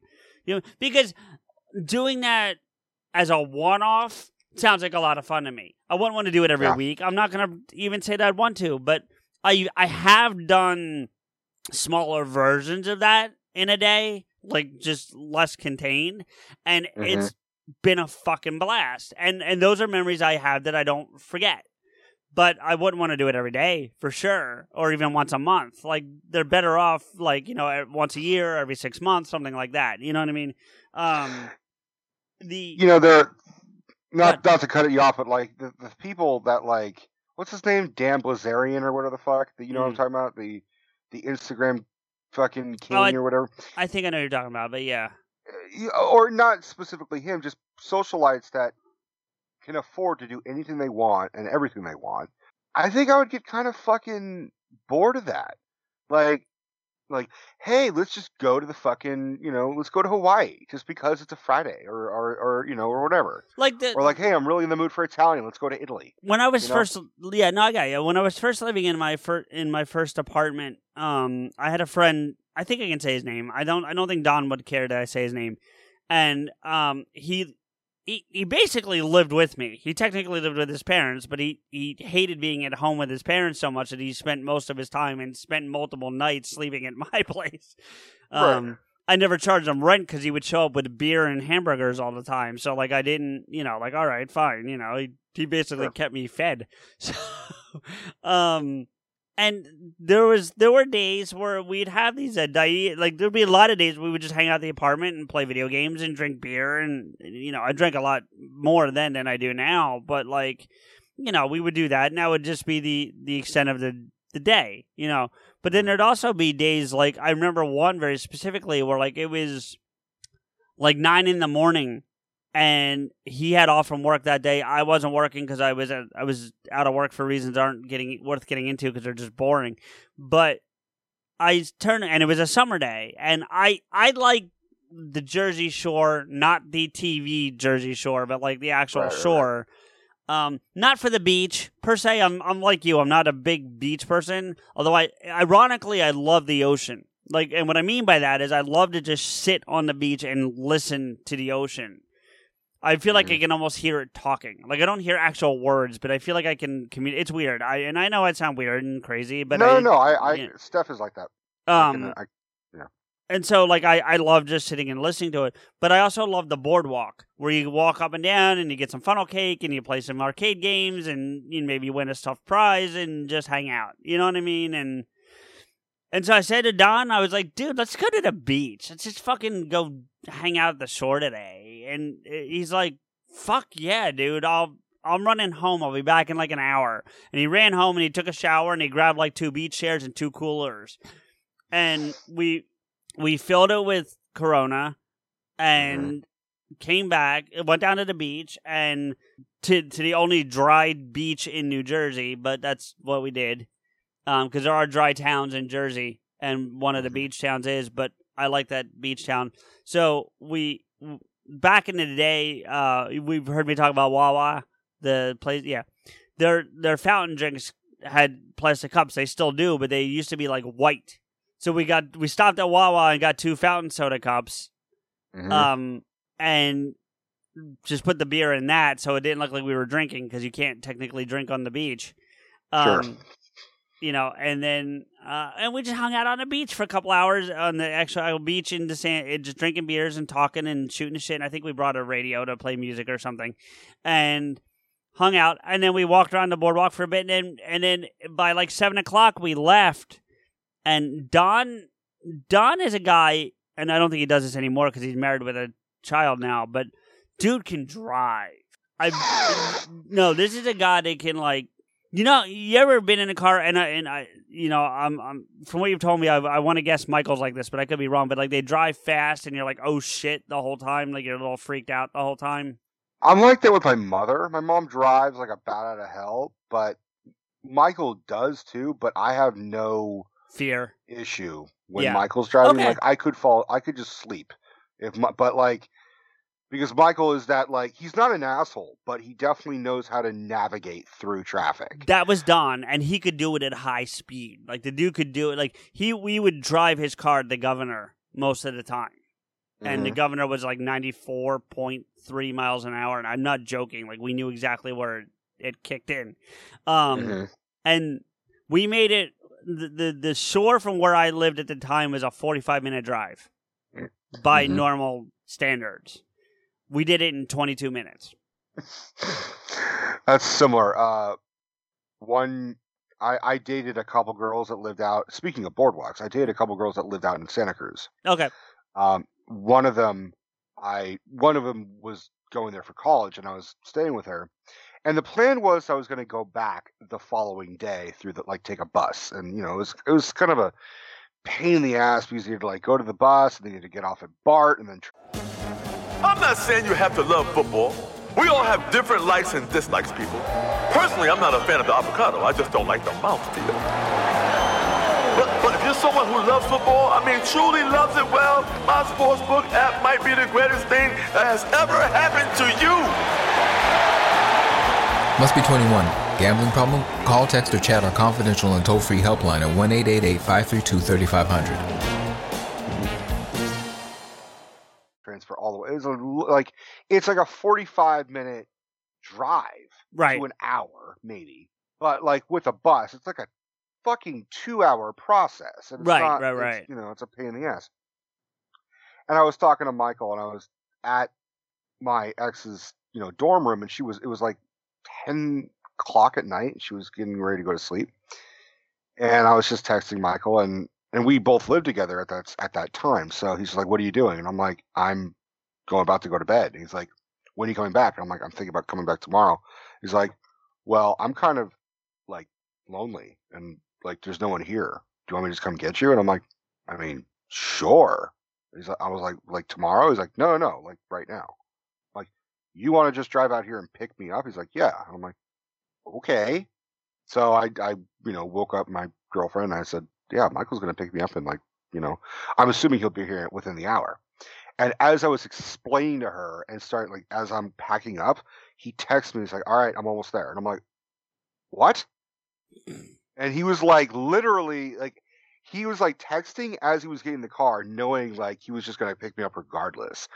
But he still fucking zoomed a 45-minute drive in like 15, 25 minutes or something like that. Like something outrageous. I'm like, and I said, like, how the fuck did you do that? He's like, I mean, I got in the car. Right.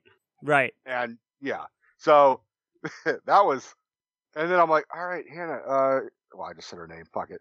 I think I've said her name before, but I think so, but I can cut it. So yeah, it's all right. If she listens, I don't really give a fuck, but I basically said like, hey, Michael's on his way. Okay. Hey, Michael's here. Bye. Like, that's really the extent of the conversation. She was like, what the fuck? Right. So, yeah. But yeah. All right. Let's do another one of these. So, to sum it up, I don't really have a perfect day. I think it's just like the little things. Like, you know, have it start with the 3 B's. You know, back rub, breakfast in bed, and blowjob. Let's start with that. I mean, this is gonna sound like I'm placating and shit. I'm really not. But honestly, like one of the things, I don't know if I would call it the perfect day, and that's not meant negatively about what I'm about to say, but it would be in the like top 5. I think for me right now, if I could like pre-plan it, would be honestly you and I getting together, having a few drinks, playing some video games, and recording an episode of Potiskew, like in the same room. That's all I want. That's pretty easy. That would be a fun fucking day in my eyes. Do you know what I mean? And ordering a pizza or Chinese food or something just because. Yeah, I think first off, I think a perfect day is overrated and almost unattainable. Sure. I think having just a day where you don't cry is good enough for me. All right. This is gonna be quick, but I kind of want to see you do it. Because I think I know your answer, and if you don't answer the way I think you're going to say it, I'll tell you what I was going to say, what I think you were going to say. It says morning inspirational pep talk for your listeners. Morning inspirational pep talk for my listeners. All right, motherfuckers, this is what you got to do. You have to fucking have some good coffee. I don't give a fuck if you like tea. Coffee helps. Coffee's a great way of starting the fucking day. If you don't drink coffee, start drinking coffee. You're doing advice, not a pep talk, though. Is that a pep talk? In order to get the pep talk in the morning, you got to fucking wake the fuck up. All right. That's some fucking coffee. But you guys can do it. Whatever the fuck today is going to be, even if it's in the middle of COVID, handle it. Deal with it. And if you can't deal with it, it's okay to cry. I know I just said, like, a good day is if you don't cry. But if you need to fucking cry, let it out. We're all going through crazy bullshit. You know, we're all going through fucking COVID and not seeing our friends and not, you know, being able to just go out and do normal things, depending where you fucking live. Thank you, Middle America, for that. But that being said, I think I would say this, men mostly tend to keep their emotions, their sensitive emotions on the inside. We tend to bottle shit up, and I'm like, you know, it's okay to cry. So if I have any pep talk, it's be in touch with your emotions. Acknowledge that the first thing that we all do when we're born is cry. It's okay to cry. It's our natural fucking instinct. It could just be the fact that we all like pussy and we don't like wanting to be taken away from pussy, but it's also your mom's pussy, so don't be crying over your mom's pussy. This is the weird pet talk, but acknowledge that you're human. Acknowledge that you are having an emotion, like whether it's anxiety or depression or just sadness or elation. We are complicated fucking creatures, and we're also simple as shit. It's not that difficult to fucking just acknowledge I'm having an anxiety attack. I am depressed. Okay. You've acknowledged it. Work through it. Embrace it. And know that there are good days and bad days. Whatever you decide to do with those days and emotions is entirely up to you. You can say no to people. You can also say yes to people.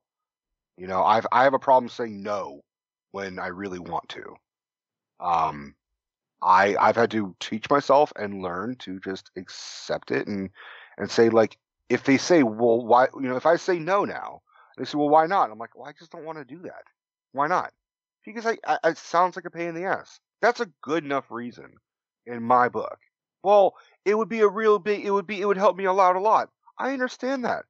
Just because if someone says, can you do me a favor, doesn't necessarily mean you're obligated to fucking say yes. Right. And I think manners are important. I think you also have to be kind to yourself, and distancing yourself from people that are negative or at least acknowledging, hey, I don't like how you made me feel, is always a good sign. So I think your pep talk is be honest with yourself, be honest with your emotions, and learn to say yes and no. There's your fucking pep talk. You know, it's funny you put it that way. There's a basketball coach, college basketball coach. His name's Jimmy Valvano. And Jimmy V... What? Jimmy what? Valvano. Okay, I heard Jimmy Valvano. No. I don't know if there was a lag or if you fucking stammered. Cause... There might have been a lag. But he commonly went by Jimmy V. I don't blame him. And he passed away a number of years ago now. I want to say it's like 25, 30 years ago. It's been a minute, maybe longer.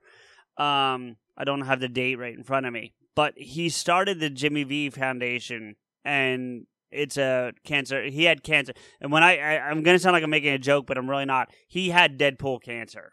Oh, like all of them? Yeah, like legit. Okay. Like he just had tumors all over, and it ultimately did take him, as you would imagine. Because back then, this was like 80... I want to say it was like late 80s, early 90s. So like back then, cancer research wasn't anywhere where it is now. Right. He didn't become a fucking mutant and survive it. Like, yeah. Yeah. But he gave this really inspirational speech at the ESPYs, the award show that ESPN does every year. And one of the pieces of the speech is, and this goes, I bring this up because it goes to something you were saying. You said, part of the speech was, when people say to me, how do you get through life each day dealing with cancer? It's the same thing. To me, there are three things we should all do every day. We should do this every day of our lives. Number one is laugh. You should laugh every day. Number two is to think. You should spend some time in thought. Number three is you should have your emotions moved to tears. Could be happiness or joy. But think about it. If you laugh, you think, and you cry, that's a full day. That's a heck of a day. You do that 7 days a week, you're going to have something special. And yeah, that part of his speech has always hung with me. I don't know why. I could never recite it word for word. That's why I had to look it up.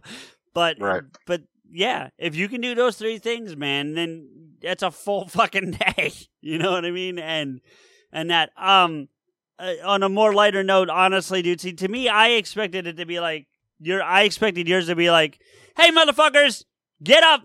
You got this. Love you. Bye." Like, that's what I mean, you got all just deep clicking and shit. I mean, I can be deep. Sometimes I'm as deep as a fucking puddle, but I can be deep. If I was giving one to our listeners, it'd be like, look, you know, a lot of my inspiration does come from Kevin. I know we talk about that a lot, but like Kevin's thing, and you and I have talked about this a lot, where it's like, go be you, go do you. As long as you're not hurting anybody, you know, put something into the world, do it. You know, like, as long as you're not harming people or being negative to people, do it. You know, like... I'll add on to that. I think one of the most important things is to be honest. Not necessarily to other people, but to be honest to yourself. Sure. Which goes with the whole saying yes or no to people. If you absolutely don't want to fucking do something, and unless it's, like, your job and you have to do it, you know... Yeah. Learn to, because you only get one fucking life. That's the other little pep talk, is you get one fucking life. Even if you believe in heaven or reincarnation or an afterlife of some sort, you only have one life to live. So you might as well do the most and have, or even, you don't, I'm not saying you have to travel. If you want to travel, go travel. Yeah. But I'm saying live each day. Well, it goes back to what I'm saying. Choice. Yeah, just do what you want to do as long as you're not harming other people. You know, yeah. And I agree with Kevin so much on that, because I think that was the most inspirational. That's one of the most inspirational things I think I've heard anyone say. And I'm not saying that because Kevin said it. If anyone had said it, I think I would, because it resonated with me pretty heavily. You know what I mean? Mm-hmm. Like, just go do it. Go do what you want to do as long as you're not harming other people, you know? So he said something pretty inspirational. He's like, you know, I may be paraphrasing, but he said, we all started out as cum. Yeah. And the fact that we are the 1 in a million sperm that made it and grew and can think and can fuck and can eat and shit is pretty fucking special. Yeah. Yeah, man. So except when you realize that, yeah, there's a lot of fucking people that do that, and they're awful. Yeah, well, yeah. I would add to it that, like, you know, for those that listen to us and find inspiration in us, because that still blows my mind that some people do, and I'm not. That's not all baker's dozen of you. Yeah. You know, go be like us. Do your thing. You know what I mean? Like we you know, we chased an idea, and here we are. And, you know, obviously, you know, today our RDs aren't great because we're pulling off a deck of cards, but, you know, they're not all bad. Well, we knew we were going to do something like this at some point. Yeah. That's why we bought them, for fuck's sake. So, yeah. All right. Next one. I feel like we've kind of already done this, so we might just go on to the next one. But it says Throwback Thursday, share your most embarrassing moment. And I think we've both done that on previous episodes. I don't really think we need to rehash that. I think every week is my current most embarrassing moment. There's that too. Okay, moving on. Okay, this one will work for you. I can't contribute to this, but this one will work. Give a book review of your most recent read. The most recent books that I'm reading are Harry Potter, because I dug up my fucking books and I've been reading them out loud to Stephanie, and right. You know, I'd rather skip that, because it's like, you know. Okay. This one I like, but I think we should save it if we had found it earlier in the set episode. Aside, put it on your on your screen or something. Here, I'll show it to you so you can see what it says, but I'm not going to read it. Mm-hmm. Okay. So that's a good one, but I think that's for a longer. Yeah. Oh, it's such a good card, guys. You saw it. I don't even understand the one I just pulled, so I'm just moving on. Oh, Christ, we've done a lot of this already. Some of them are a bit redundant. No. We might just have to kill it there. No, nope. You can't do it phasing out. Find one that's like, hey, what's a new impression you're learning? Well, yeah, I could ask you that. All right. What's a new impression you're doing there? I've been working on a... Oh, Jesus Christ, I just blanked on his fucking name. Jason Statham. Okay. You know what? I'm going to punch you right in the face. That's not bad as a start. Yeah, that's not bad. No, I mean, it needs to be a little bit graveler, I think. A little more gravel to it, but yeah. You know what? I'm going to punch you right in the face. Still something missing. I can't put my finger on it, but I'll get back to you. Right. This one's one we need to do, but we can't do it tonight. Interview your significant other. I know we've had Steph on the show, but I don't know that we've actually properly interviewed her. When the apartment is less cluttered, I'll propose it. Nope. These all suck now. Excellent investment. Right. No, I mean, some of them are good, but they're not good for trying to wrap this thing up. This one might work. Talk about your guilty pleasures. I am a big fan of good hot cocoa. Okay. Like, it's got to... I mean, I make some fucking... It's diabetes in a fucking cup when I make it. Yeah. But it's damn fucking good cocoa. Guilty pleasures also include good saloon music, like Sinatra shit. Okay. I mean, it's not really a guilty pleasure if everyone knows I like it. I don't know. I think guilty pleasure shit. Sushi. I'm a big, like, fuck, dude, Japanese food. Like, I'm a big fan of sushi. Is that a guilty pleasure, though? Does that qualify as a guilty pleasure? I don't know. I feel guilty every time I pay for it because it's expensive as shit. Fuck, yeah. It's like, and I can eat a lot of sushi, and I can kind of let it go. Like it goes quick because they're fucking small goddamn pieces. Oh, yeah. So it's like, I feel, it's kind of like, I shouldn't have fucked her, but I need to get laid. But like, I don't want her around, but I know she'll give it up. So it's kind of like, but I also had to pay for it. Like, it was that, like, I had to like lure her out here and buy her fucking gas and shit. That sounds like that Guns N' Roses song, I Used to Love Her, But I Had to Kill Her. That's not at all what I'm fucking implying, buddy. I don't know what the fuck. No! Guilty, but you know what? Based on what you were saying, I think the only thing that's a real, God, a guilty pleasure.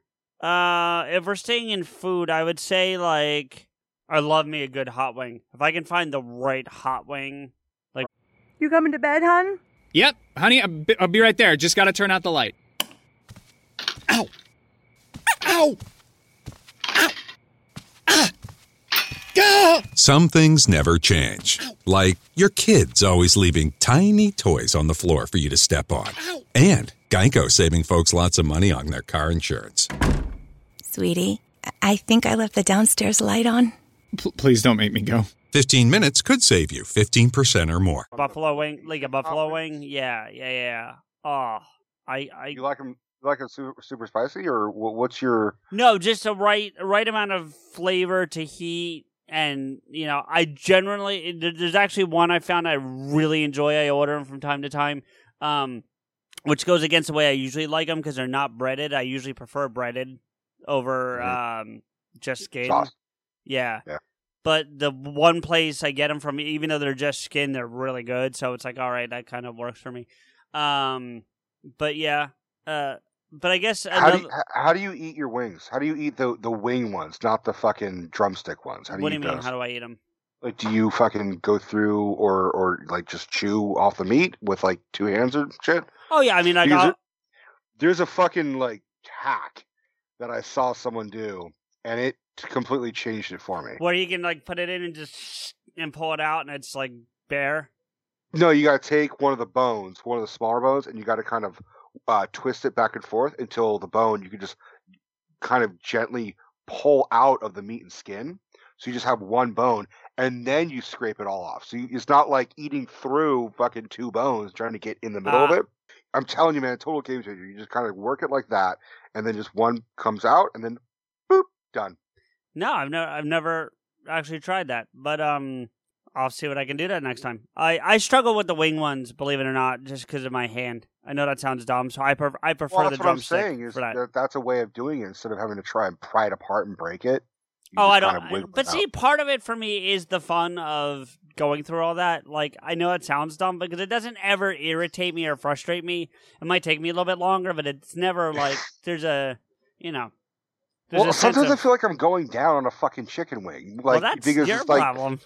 No, because it's the two bones. Yeah. That are, and then there's meat in the middle. I'm just like trying to get in. I'm like licking. I'm like just fucking performing cunnilingus on a chicken. I want to tell you another guilty pleasure, but we'll end this with me telling a story about chicken wings. So remind me to go back to that when I'm done my guilty pleasure real quick, right? Because, and I might have told the story before, but I'm gonna tell it again if I have. But another guilty pleasure for me, and this blows people's minds when they hear it, I guess, and most of the time because it's people that have seen me, so I guess to you guys it may not be as impressive, but if you buy me Ben & Jerry's, like a pint of Ben & Jerry's, I put that whole pint down every time. Like, I can't just have, like, a scoop out of it or a couple. No, I will put that pint down from start to finish every fucking time. When someone looks at me, they're like, oh, we know you do. But when someone looks at you, they're like, oh, you did that. That's impressive. But every time. What's your go-to? Well, I've had to change my go-to because I can't have dairy anymore. So right. Back when I could. So I started off with, because I evolved, if you want to go through this real quick, because it's kind of fun. I started off with Chubby Hubby. I've had a Chubby Hubby. I started off there. I forget. I've had a Chubby Hubby in my mouth.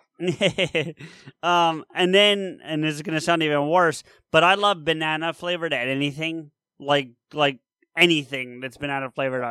So they have Chunky Monkey, which is banana flavored ice cream with chocolate chunks and almonds in it. You got banana split flavor? I have. It's not as good. Not as good. Yeah. But I'm not a big, the only problem I have with the Chunky Monkeys, I'm not a big almonds fan. So the whole almonds in it throw it off me a little bit, but it is what it is. And then I discovered chocolate chip cookie dough, which is just a standard staple, but oh my God, so good. I'm not as big of a fan of chocolate chip cookie dough. Or just cookie dough. And then...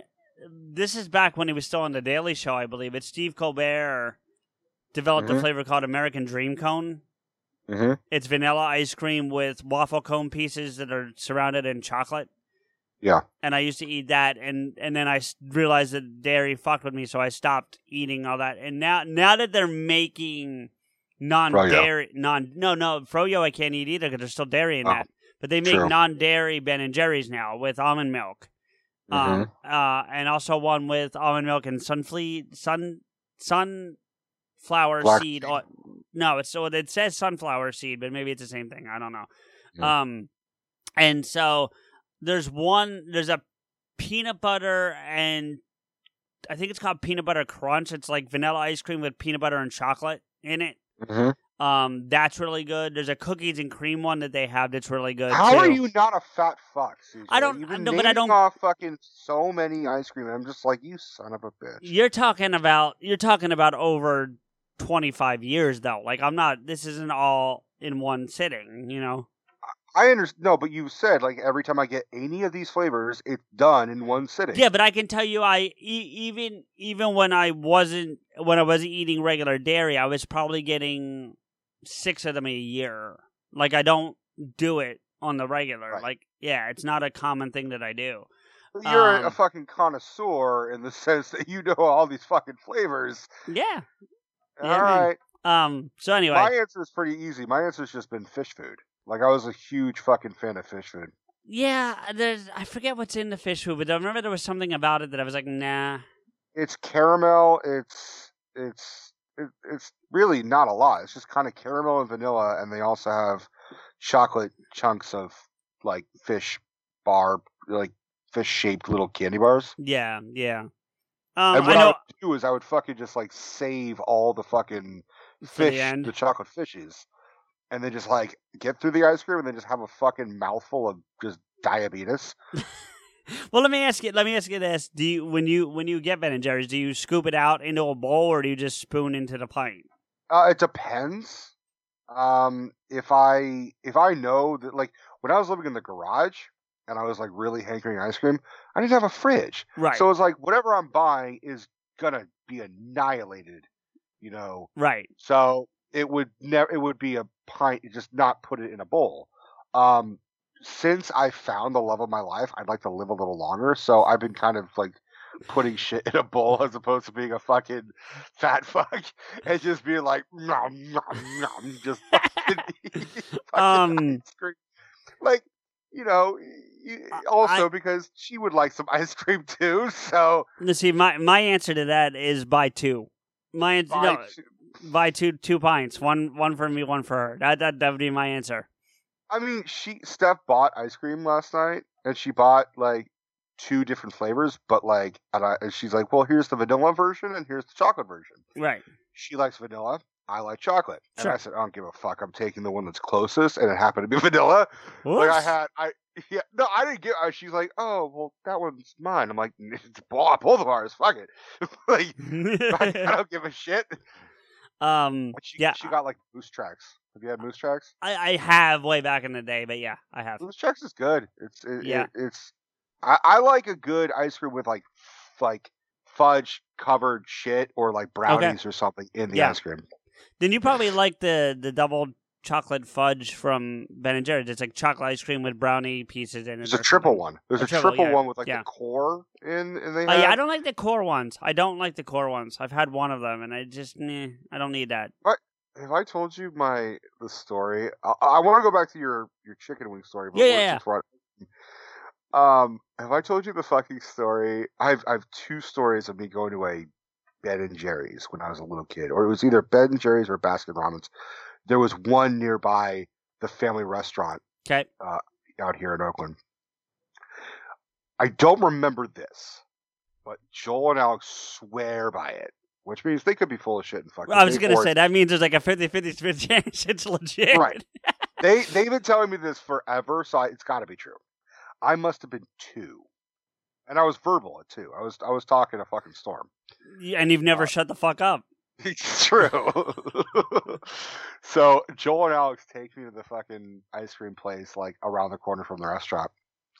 And a woman sees me and thinks, you know, it's like, "Oh, you're so cute. Can I just buy you an ice cream?" And like, blah, blah, blah. So she bought me an ice cream cone or a cup or whatever. And she hands it to me. She's like, now, what do you say, young man? And allegedly, Joel or... Did you call her a motherfucker? Sure, no, I said, I say, fuck you.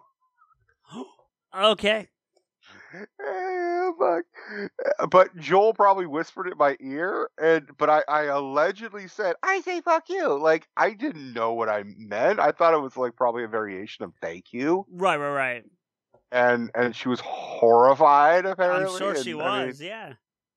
I mean, thank you, lady, for fucking... So, fast forward. This is not... You want to hear a fucking story that does not make me sound good? Oh, man, I got one for you. All right. I must have been 12, right? 13. And I didn't have any money. And I was really kind of, like, sensitive about... Like, I was getting to the point where I wasn't fat, but I was still muscular, but I still had a bit of a belly. And I was tired of, like, just wanting sweets and going to dad and asking for, like, an allowance or money or something to go and get sweets. So, this is so fucked up. I went to the same ice cream parlor and pretended to be mentally retarded or have Down syndrome to get a free fucking scoop of ice cream. Are you sure you were pretending? Yeah. I'm sure I was pretending because I don't mind telling the story, but it's definitely, I'm not a hero in this story. Right. I mean, I was 12 and it was just me being greedy and wanting ice cream and not wanting to pay for it, and I kind of went in, and I wasn't like, dude, I wasn't like smacking my fucking chest like the third retard thing, right?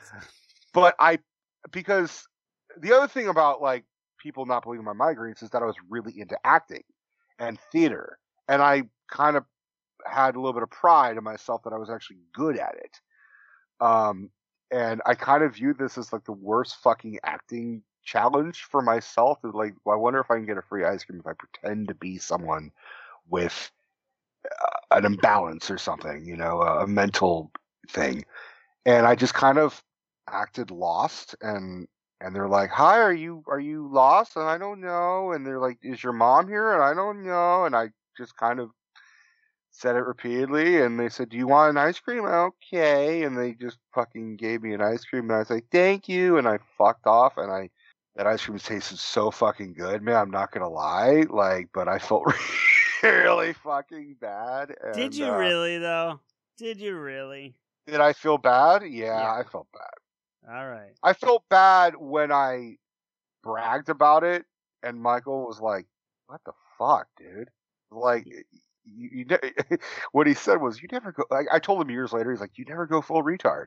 Did you learn nothing from Tropic Thunder?" And I'm like, "Oh," it's like, why would you do that? I'm like, I was just part of an acting challenge. Like, bullshit. You want to get fat.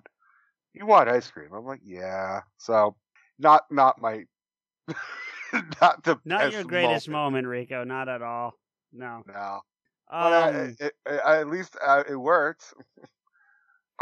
For the record, I have not done it since. Like, since last week when you did it the first time. I really hope your chicken wing story is like you fucking did something worse. No, all right. Not at all. Well, maybe a little, but not nearly as bad. But no. So, did you guys have Hooters out there? Yeah, but I the first time I went to Hooters was in Florida. Okay, so all right, but you know what I get. I'm just asking if you know what Hooters is. Because they don't really exist like they used to. They're still around, but they're not like they used to be, you know? Yeah. There was a Hooters airline briefly. I don't know if you knew that or not, but there really was. I did know of that. Yeah. I don't have a whole lot of respect for the chain, the owners of Hooters. I don't know enough about them to really have either way. Like, but I'm all for having a fucking restaurant where they have attractive women serve me food, but that could be any fucking restaurant. But I also kind of I find it ridiculous that it's a fucking family restaurant. Like, come on, kids, we're gonna go to Hooters. Like, I know people that did that, so I totally get it. Kind of bizarre to do. Little bizarre. Yeah, and the dad is like, "I'm here for the food." Yeah, I bet you are, motherfucker. You know what? I actually used to go for the food. I love the chicken wings at Hooters. I really did. That was. I understand that, but come on, don't try and bullshit me. About, like, there was other reasons to go. You could have fucking gotten good wings somewhere else. Well, I mean, at the time, I didn't really know any better. But anyway, so the more I'm thinking about it, I might have told this story already, but I feel like it's a good way to wrap this episode off. Just save me from my fucked up story, will you, please? I'm trying, but you won't let me tell the goddamn story, so... Hurry up! So anyway, one night, I was hanging out with my buddy, and a guy I'm not... too close to anymore, unfortunately, but we were looking to go out and get a bite to eat and whatever, and we're 19. That's important to the story. Actually, no, we were 20, but I was older than him by 5 months, so I would have been 21 before him. That's the important part of the story. So we're like, let's go to Hooters and grab some wings. That'd be cool. Let's go do that. So we go over to Hooters, and unbeknownst to us, we walk in, and it's trivia night. Okay. So we sit down and we get wings and the waitress comes over to us and she's like, "Hey guys, how you doing?" You know, the usual spiel, whatever. And she's like, she said, first thing she said is, "You guys here to play trivia?" And we're like, "Oh, well, we weren't, but fuck." I mean, we asked, we'd never been to a trivia night, so we weren't like, "Is it free?" And they're like, "Yeah." We're like, "All right, well then, yeah, we'll play. Fuck, why not?" You know. Right. So we get the thing, and then she looks at my buddy who looks significantly older than me. Not Enrico, and I don't mean this in a disrespectful way, but not like you do. Like he looked old enough to be 21, like, you know, 21. Like me. No, because all right, I guess anyway, I'm just gonna leave it there. But yeah, he. So without, what are you trying to say? I don't look 21 anymore, CJ. Is that what you're trying to say? No, but I don't think we look as far apart in age as people think sometimes. That's all. Anyway, So she, without asking, says, "I assume you guys want beers. What do you want?" And my buddy's like, "Yeah, what do you got?" And she goes, "Well, we're having a special on," I think it was Miller Lite, so because that's who was sponsoring trivia night or whatever, you know. So it's like, shit, yeah, bring us a couple Miller Lites. So no card, no ask for ID, just brings the beers over, and we started eating wings and hanging out, and then we started talking to her, like pretty, like she'd come back, you know, "How you guys doing? Do you need anything else?" You know, right? "Oh, we're stuck on this question." She would get us the answer to the question somehow, and you know, some kind of, I don't know if she was going. This is back before cell phones like had, you know, Google on it. This is like flip phone era. So, right. You know, but so you got the answer somehow, and we would, you know, so we ended up winning trivia night, which was like a Miller Lite T-shirt. It wasn't anything exciting. That's cool. Yeah.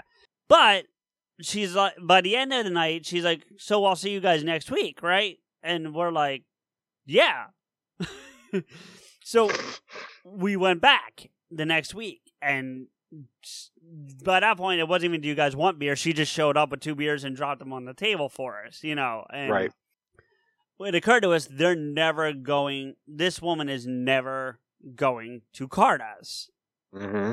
So we got her name, and I don't, even if I remember, I wouldn't say it if I remembered, but I don't even remember what it was. But it doesn't matter. We talked to a buddy of ours 3 years younger than us, and we're like, "Dude, we go to trivia night at Hooters. You want to come hang out and have a couple beers?" We started going up. We got to a point where we started going with like 20 to 25 people every Wednesday to do trivia night at Hooters. Some people of age, and the best part was some people that were over 21 started coming with us. So if they did card anyone, we would end up trying to push like the people who were 21 towards them. And by the time they carded those, they just assumed the rest of us were. Right. And I don't know, you said the first time you went to was in Florida. Was that the only time you went? Was that one time, or did you I've only been to Hooters once. Okay. So you may or may not be aware, and you might notice just from watching Big Daddy, because they go to Hooters in that movie. But whatever state you're in, they have a state-shaped table for large groups. Okay. So, like, the Florida one has the panhandle on the thing, and the Jersey one looks like a jersey, whatever. Our group got so big at one point that we started getting the jersey table.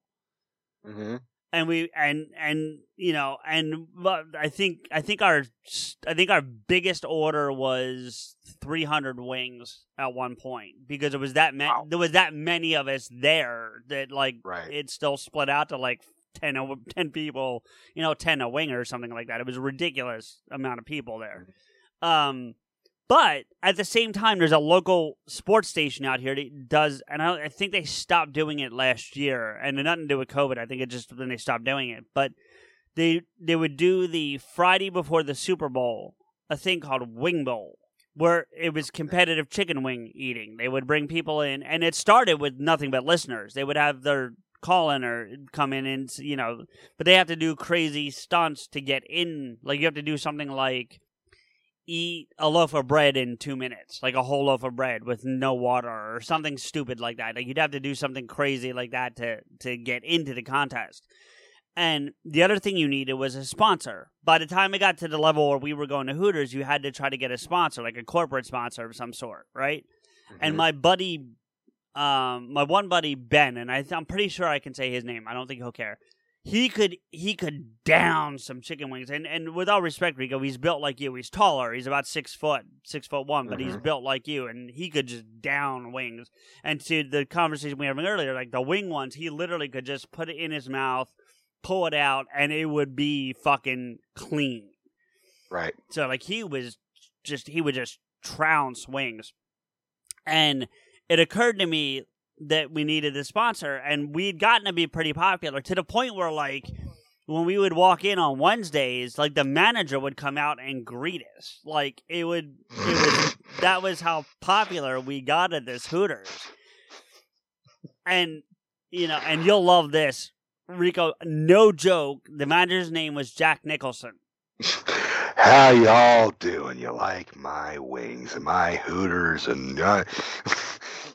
Right, but he was 5 foot little dude, like his little midget dude. Like Nicholson's not that tall, to be fair. No, but I'm saying he trust me, it wasn't Nicholson. Anyway, so we're in there, we're hanging out, whatever, and it occurred to me like we could maybe get Hooters to sponsor Ben in Wing Bowl, like because Ben had to because you as the contestant had to come up with the crazy stunt that got you in. So Ben had already figured out what he was going to do, and he practiced it and did it. He ate a head of lettuce and drank 2 bottles of Thousand Island dressing in under 3 minutes. So we... Ew, God damn, that's fucking... Okay. Yeah. Somebody I don't feel bad about my story.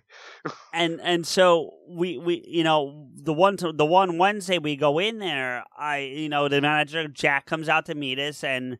I pull him aside real quick, and I'm like, hey, Jack, I got an idea for you. And he goes, what's up? And I laid out, we're trying to get Ben into Wing Bowl. We need a sponsor. Here's the crazy stunt he's going to do to get in. He's already practiced it. He knows he can pull it off. And I think he's got a real shot at winning the actual Wing Bowl, the actual contest. Mm-hmm. And he said to me, he goes, you really think the guy's got a shot? I said, yeah, I really do, Jack. I think he's got a shot at this thing. And he's like, all right, come back on... Saturday at 7:00, I'll buy him a tray of wings. Like the biggest tray you could get over there was 50. He's right. Like, I'll buy him a tray of wings. I'll give him 5 minutes and see what he can do with it. And I was like, or I think he said I'll give him 15 minutes. Like he was even being reasonable. He's like, I'll give him 15 minutes, see what he can do with it. I'm like, cool. So I go back to the table. We hadn't ordered yet, and I'm like, all right, Ben, I talked to the manager. This is what he's laying out. This is what he's going to do. He goes, great. All right, I'll practice. So when the waitress comes over, he orders 50 wings for himself. Right. And then the rest of us get our orders or whatever. And he just kills the tray. And not because he's competing. He just fucking kills it, though, right? Right. So we go through the rest of the night. We do trivia night. We win again because at this point, they're literally giving us the answers. I mean, and we call it a night and we go home. Ben and I go back on Saturday. And the hostess comes up to us, and it's not the usual girls that we know because it's not Wednesday. And I said, we're here to see Jack about an arrangement we had. She goes, all right. She looks at me kind of funny. She's like, all right, well, go find a table and I'll have them come out and meet you or whatever.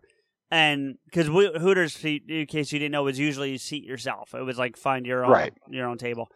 And I said, all right, fine. And we go and we get a table, and the waitress comes over, and we both order beers because, again, they kind of know us, even though we didn't know these girls as well, but like the place knew us, I guess. So like they didn't card us.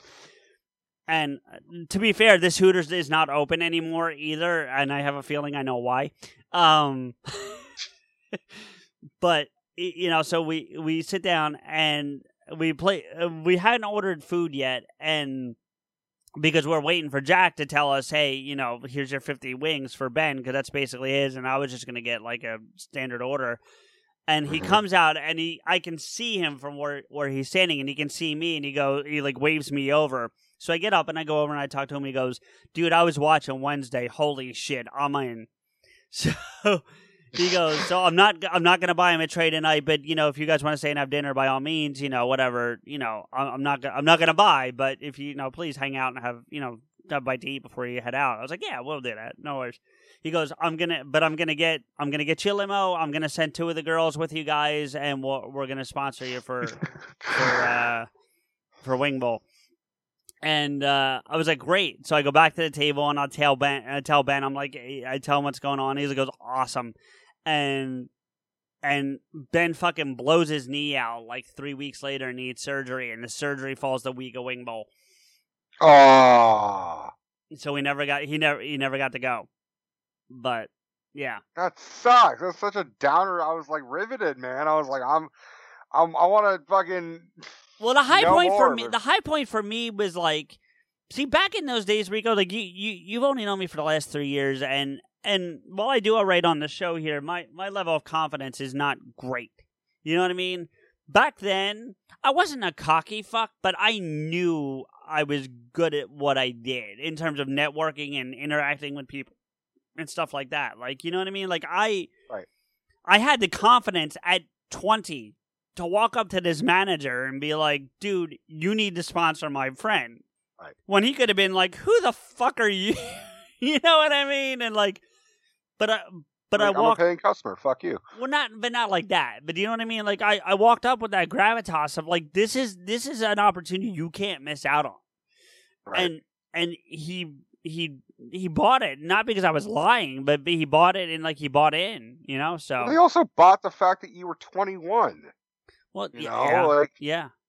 And let's be honest, that probably helped your fucking confidence, being able to be like, I kind of fucking, you know, I'm on a roll here. I mean, I had that too. I mean, I had that a little bit more extreme than you. Sure. Because, you know, at fucking 13, I already looked allegedly 45. So, like, my first drink was, I think I was like, 15 and a half or 16, I went to George and Walt's. I went to the bar that I still occasionally go to. Yeah. And it was just a test. And I kind of had a whole way of figuring out how to do it. I was like, I'm going to go there. Like it was the first time I went and got a drink myself, but it was not the first time I've had a drink when I was young. Sure. Like at a restaurant, because I went with my brothers and my dad and their wives. And we went to a place called Joe DiMaggio's in San Francisco, in North Beach, in the Italian section. And I think I was like 13. And I ordered like a Jack Daniels on the rocks. And they didn't card me, but they carded Joel and Alex's wives. Same thing with I went to have a drink with my brother Alex. And they didn't card me, but they carded him. He's 10 years older than me. He's the same age as you. Yeah.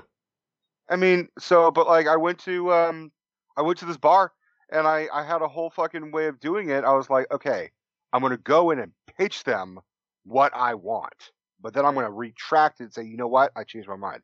So I was like, you know, I was going to get Jack Daniels here, but I remember I just rewatched The Big Lebowski and that motherfucker had like 8 fucking White Russians. I would like a White Russian. They're like, sure, no problem. And made me a White Russian. I was like, awesome. And then I had like 3 of them and I was like 16. Yeah. So I was pretty good. Oh, yeah. Yeah. And then I stumbled across the street where Michael and I worked at a pizzeria. The place that I had been fucked with by the sexual harassment and everything. Right. It just was directly across the street. So I stumbled over there and I was like, Michael, Georgia Wolf just serves me. And he's like, that's fucking awesome. And then like, we didn't realize that they're fucking friends with the owners and vice versa. Like the owner, my bosses were friends and I was just kind of being a loudmouth. I'm like, ah, they fucking serve me. Yeah, fuck him.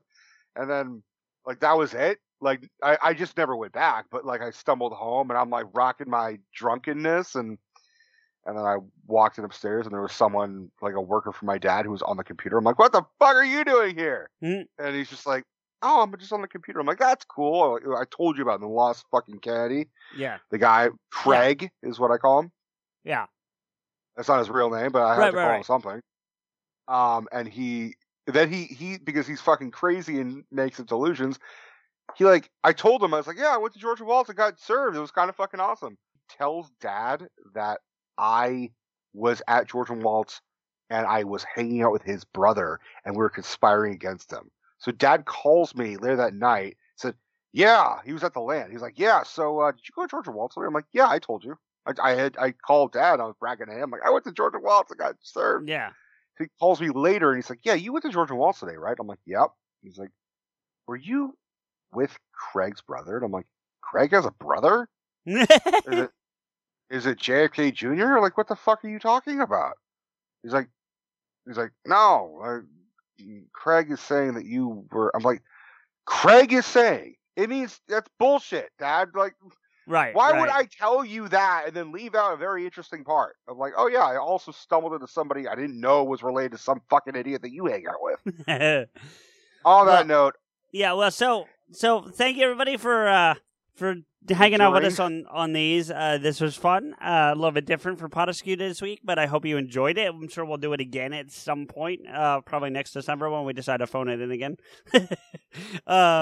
No, all jokes aside, but I hope you had fun. I hope you learned some new things about us, and we'll do it again sometime soon. Rico, take us out. If you're going to cry, do it over tea, not coffee. CJ here with a few thank yous and let you know how you can get in touch with and follow the show and us. Listen to us on the Apple Podcast app, Spotify, Stitcher, or anywhere else you find your podcasts. Please don't forget to rate and comment. If you want to agree with or yell at us, follow Rico, me, and the show on Twitter. The show is at Potiskew, Rico is at Rants Rico, and I'm at M_Blade. We want to thank logo designer and show friend Mike for his work on our wonderful logo. You can contact him for artwork via email at logomike80@gmail.com. That's logomike80@gmail.com. Thank you to Samuel Lemons for all original music on the show, especially our theme music. You can find Sam on Twitter at Samuel Lemons, all one word, and his music on SoundCloud at soundcloud.com/Samuel-Lemons. Finally, our biggest thank you is to you, everyone, for listening. Rico and I really appreciate your time and look forward to bringing you another episode soon. Hey, Rico, you know we have another one of these decks to open, right? Damn it!